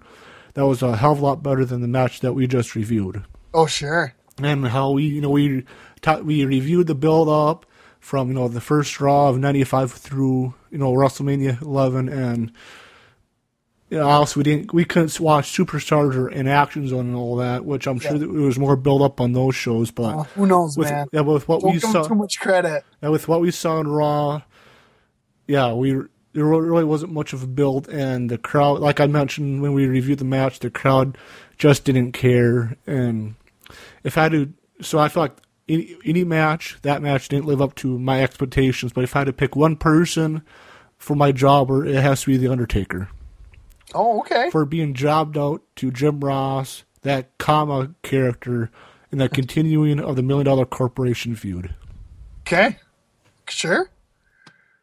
All right. My jobber is the one and only Nicholas Turturro. I don't, He- I don't blame was- you. He was a fail from beginning to end. He was he couldn't we can talk to him the first time. He was weird, stilted. He awkwardly was slapping people's hands really hard and trying to fight the Fink. Didn't like it. I guess I really can't blame Nicholas Turturro for having audio issues during WrestleMania 11 since I can. Well, you can, but yeah, we also had, I guess, some audio technical difficulties recording WrestleMania 11 podcast. So I guess, it, I guess it's the curse of WrestleMania 11. Yes, it is. But I can't, I can't argue with you about Nicholas Turturro being the jobber since I guess out of any other celebrities that that were at WrestleMania 11, he has to, he is definitely the jobber, hands down. so my main event status star has to be Bam Bam Bigelow Okay. who better to put LT over than him? Like we discussed, he did a great job, and he was probably the best person to do that. And yeah, keep the professionalism. You know, yeah, keep yeah keep the you know business and personal you know, personal business out of it. Like we discussed, you know, if it was Shawn Michaels against LT. Shawn Michaels may have threw a temper tantrum like he did in the that title match with Diesel. Right, maybe. Yeah, my But yeah, that Bam Bam has to be my main eventer for the night. Yeah, and I and I can't uh, can't lie on that one. Can't can't dog on that choice at all. Uh, mine is Shawn, uh, my main eventer. Uh, I do, you know, it's it's funny that you said, you know, he was going to come out and try to, uh, you know, be the be the star of this and whatever, try to try to make it happen there for putting them not not in the main event slot. Um, but I thought, you know, I thought he did a pretty darn good job carrying that match. It was a good match, so that that's he's mine. Okay, then uh, yeah, then uh, I do have have some Q and A's and all that. Oh, great! Why don't we kind of talk? So I know we kind yeah. Well, we kind of talked a little bit about it, but um, what's your thoughts on yeah Bam Bam's performance? And do you feel like I know I thought I heard before that after this Bam was promised a, a run with the WWF title. Do you feel like based on Bam Bam's performance at WrestleMania 11, would he have been a good WWF champion from '95 into '96? Yes, and and you know if I, I as I was watching this one, I thought you know if I wanted to continue my rebooking or whatever, I probably would have had him in consequential pay per views run through the million dollar corporation, culminating with Sid, and then going into a feud for the title with whoever was the champion, with him winning it. So yes, I do. Okay, I, and I do think you would have done a good job with it. How about you? I would have loved to see Bam Bam as WWE champion. I am sad that he didn't, but I understand that up to I guess the late '90s, that the title wasn't passed around as often as it is now. Yeah. and holding the title actually meant something. So I understand why if they didn't give Bam Bam the title. Yeah, and I mean, even at, at this point, even Shawn hadn't been champion. I think he, you know, he has a better case than Bam Bam at Yeah. this.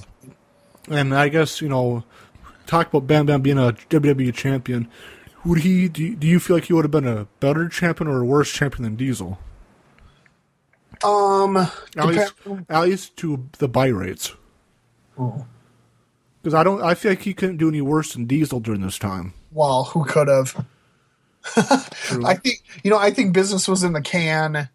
Um, no matter who was champ, and that's one of the arguments that Kevin Nash uses when people say, "Well, you're the worst drawing champion of all time." He goes, "Well, who would have?" and and I don't know. I don't know. The Diesel does make Nash does make a good point there that yeah, yeah Russ in the early the mid '90s up to you know later on in the year '95, wrestling wasn't that popular, and I guess yeah, I can't ar- fully argue with that. Uh, who yeah, any champion Vince would have put the belt on, probably wouldn't have been much worse than Diesel. Right, exactly.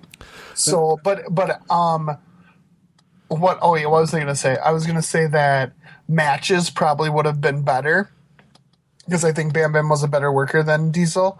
Um, he probably wouldn't have been as successful with all those media appearances that we saw Diesel making. Like, I can't really imagine Bam Bam doing like the MTV stuff or like the NBA stuff, just because you know he doesn't strike really a kid friendly image, if you will, or kind of like Hollywood friendly image. Yeah, yeah, because like you You know said, that granted we give Diesel Nash crap, but you know him always sounded sleepy.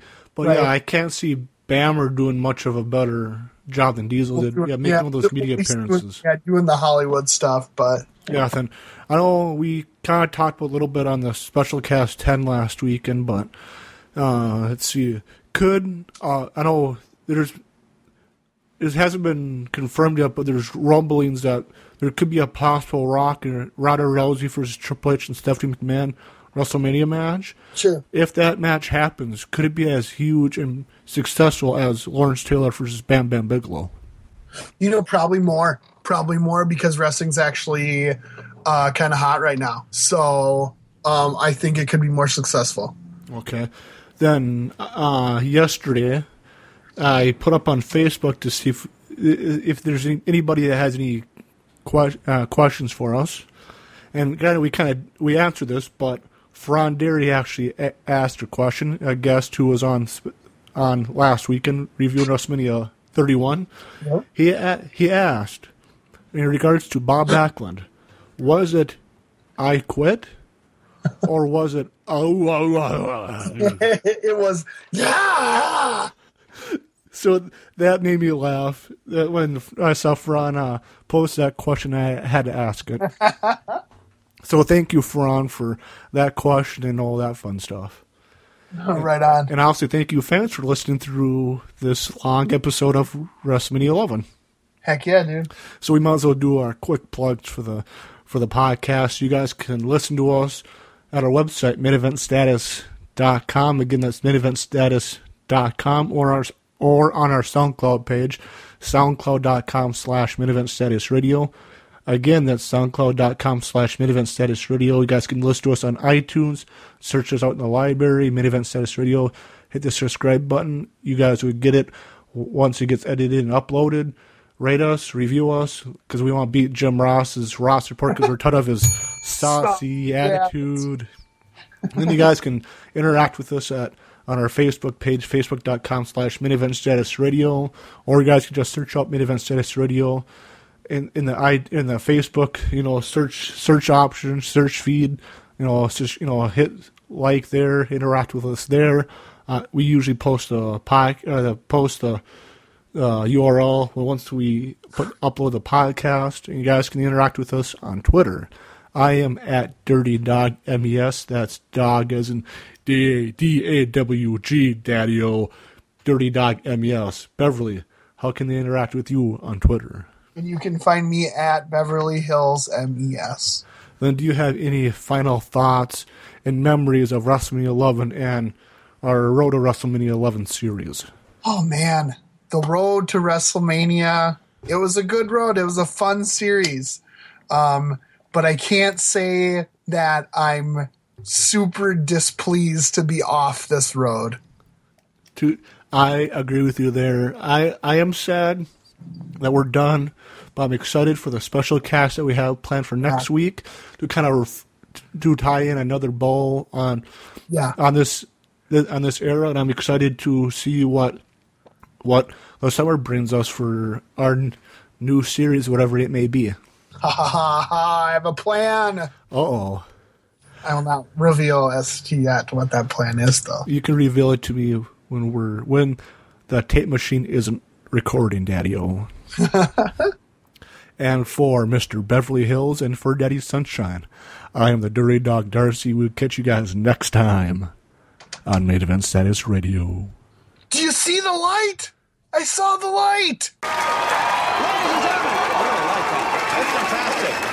That is our show, ladies and gentlemen. Good night.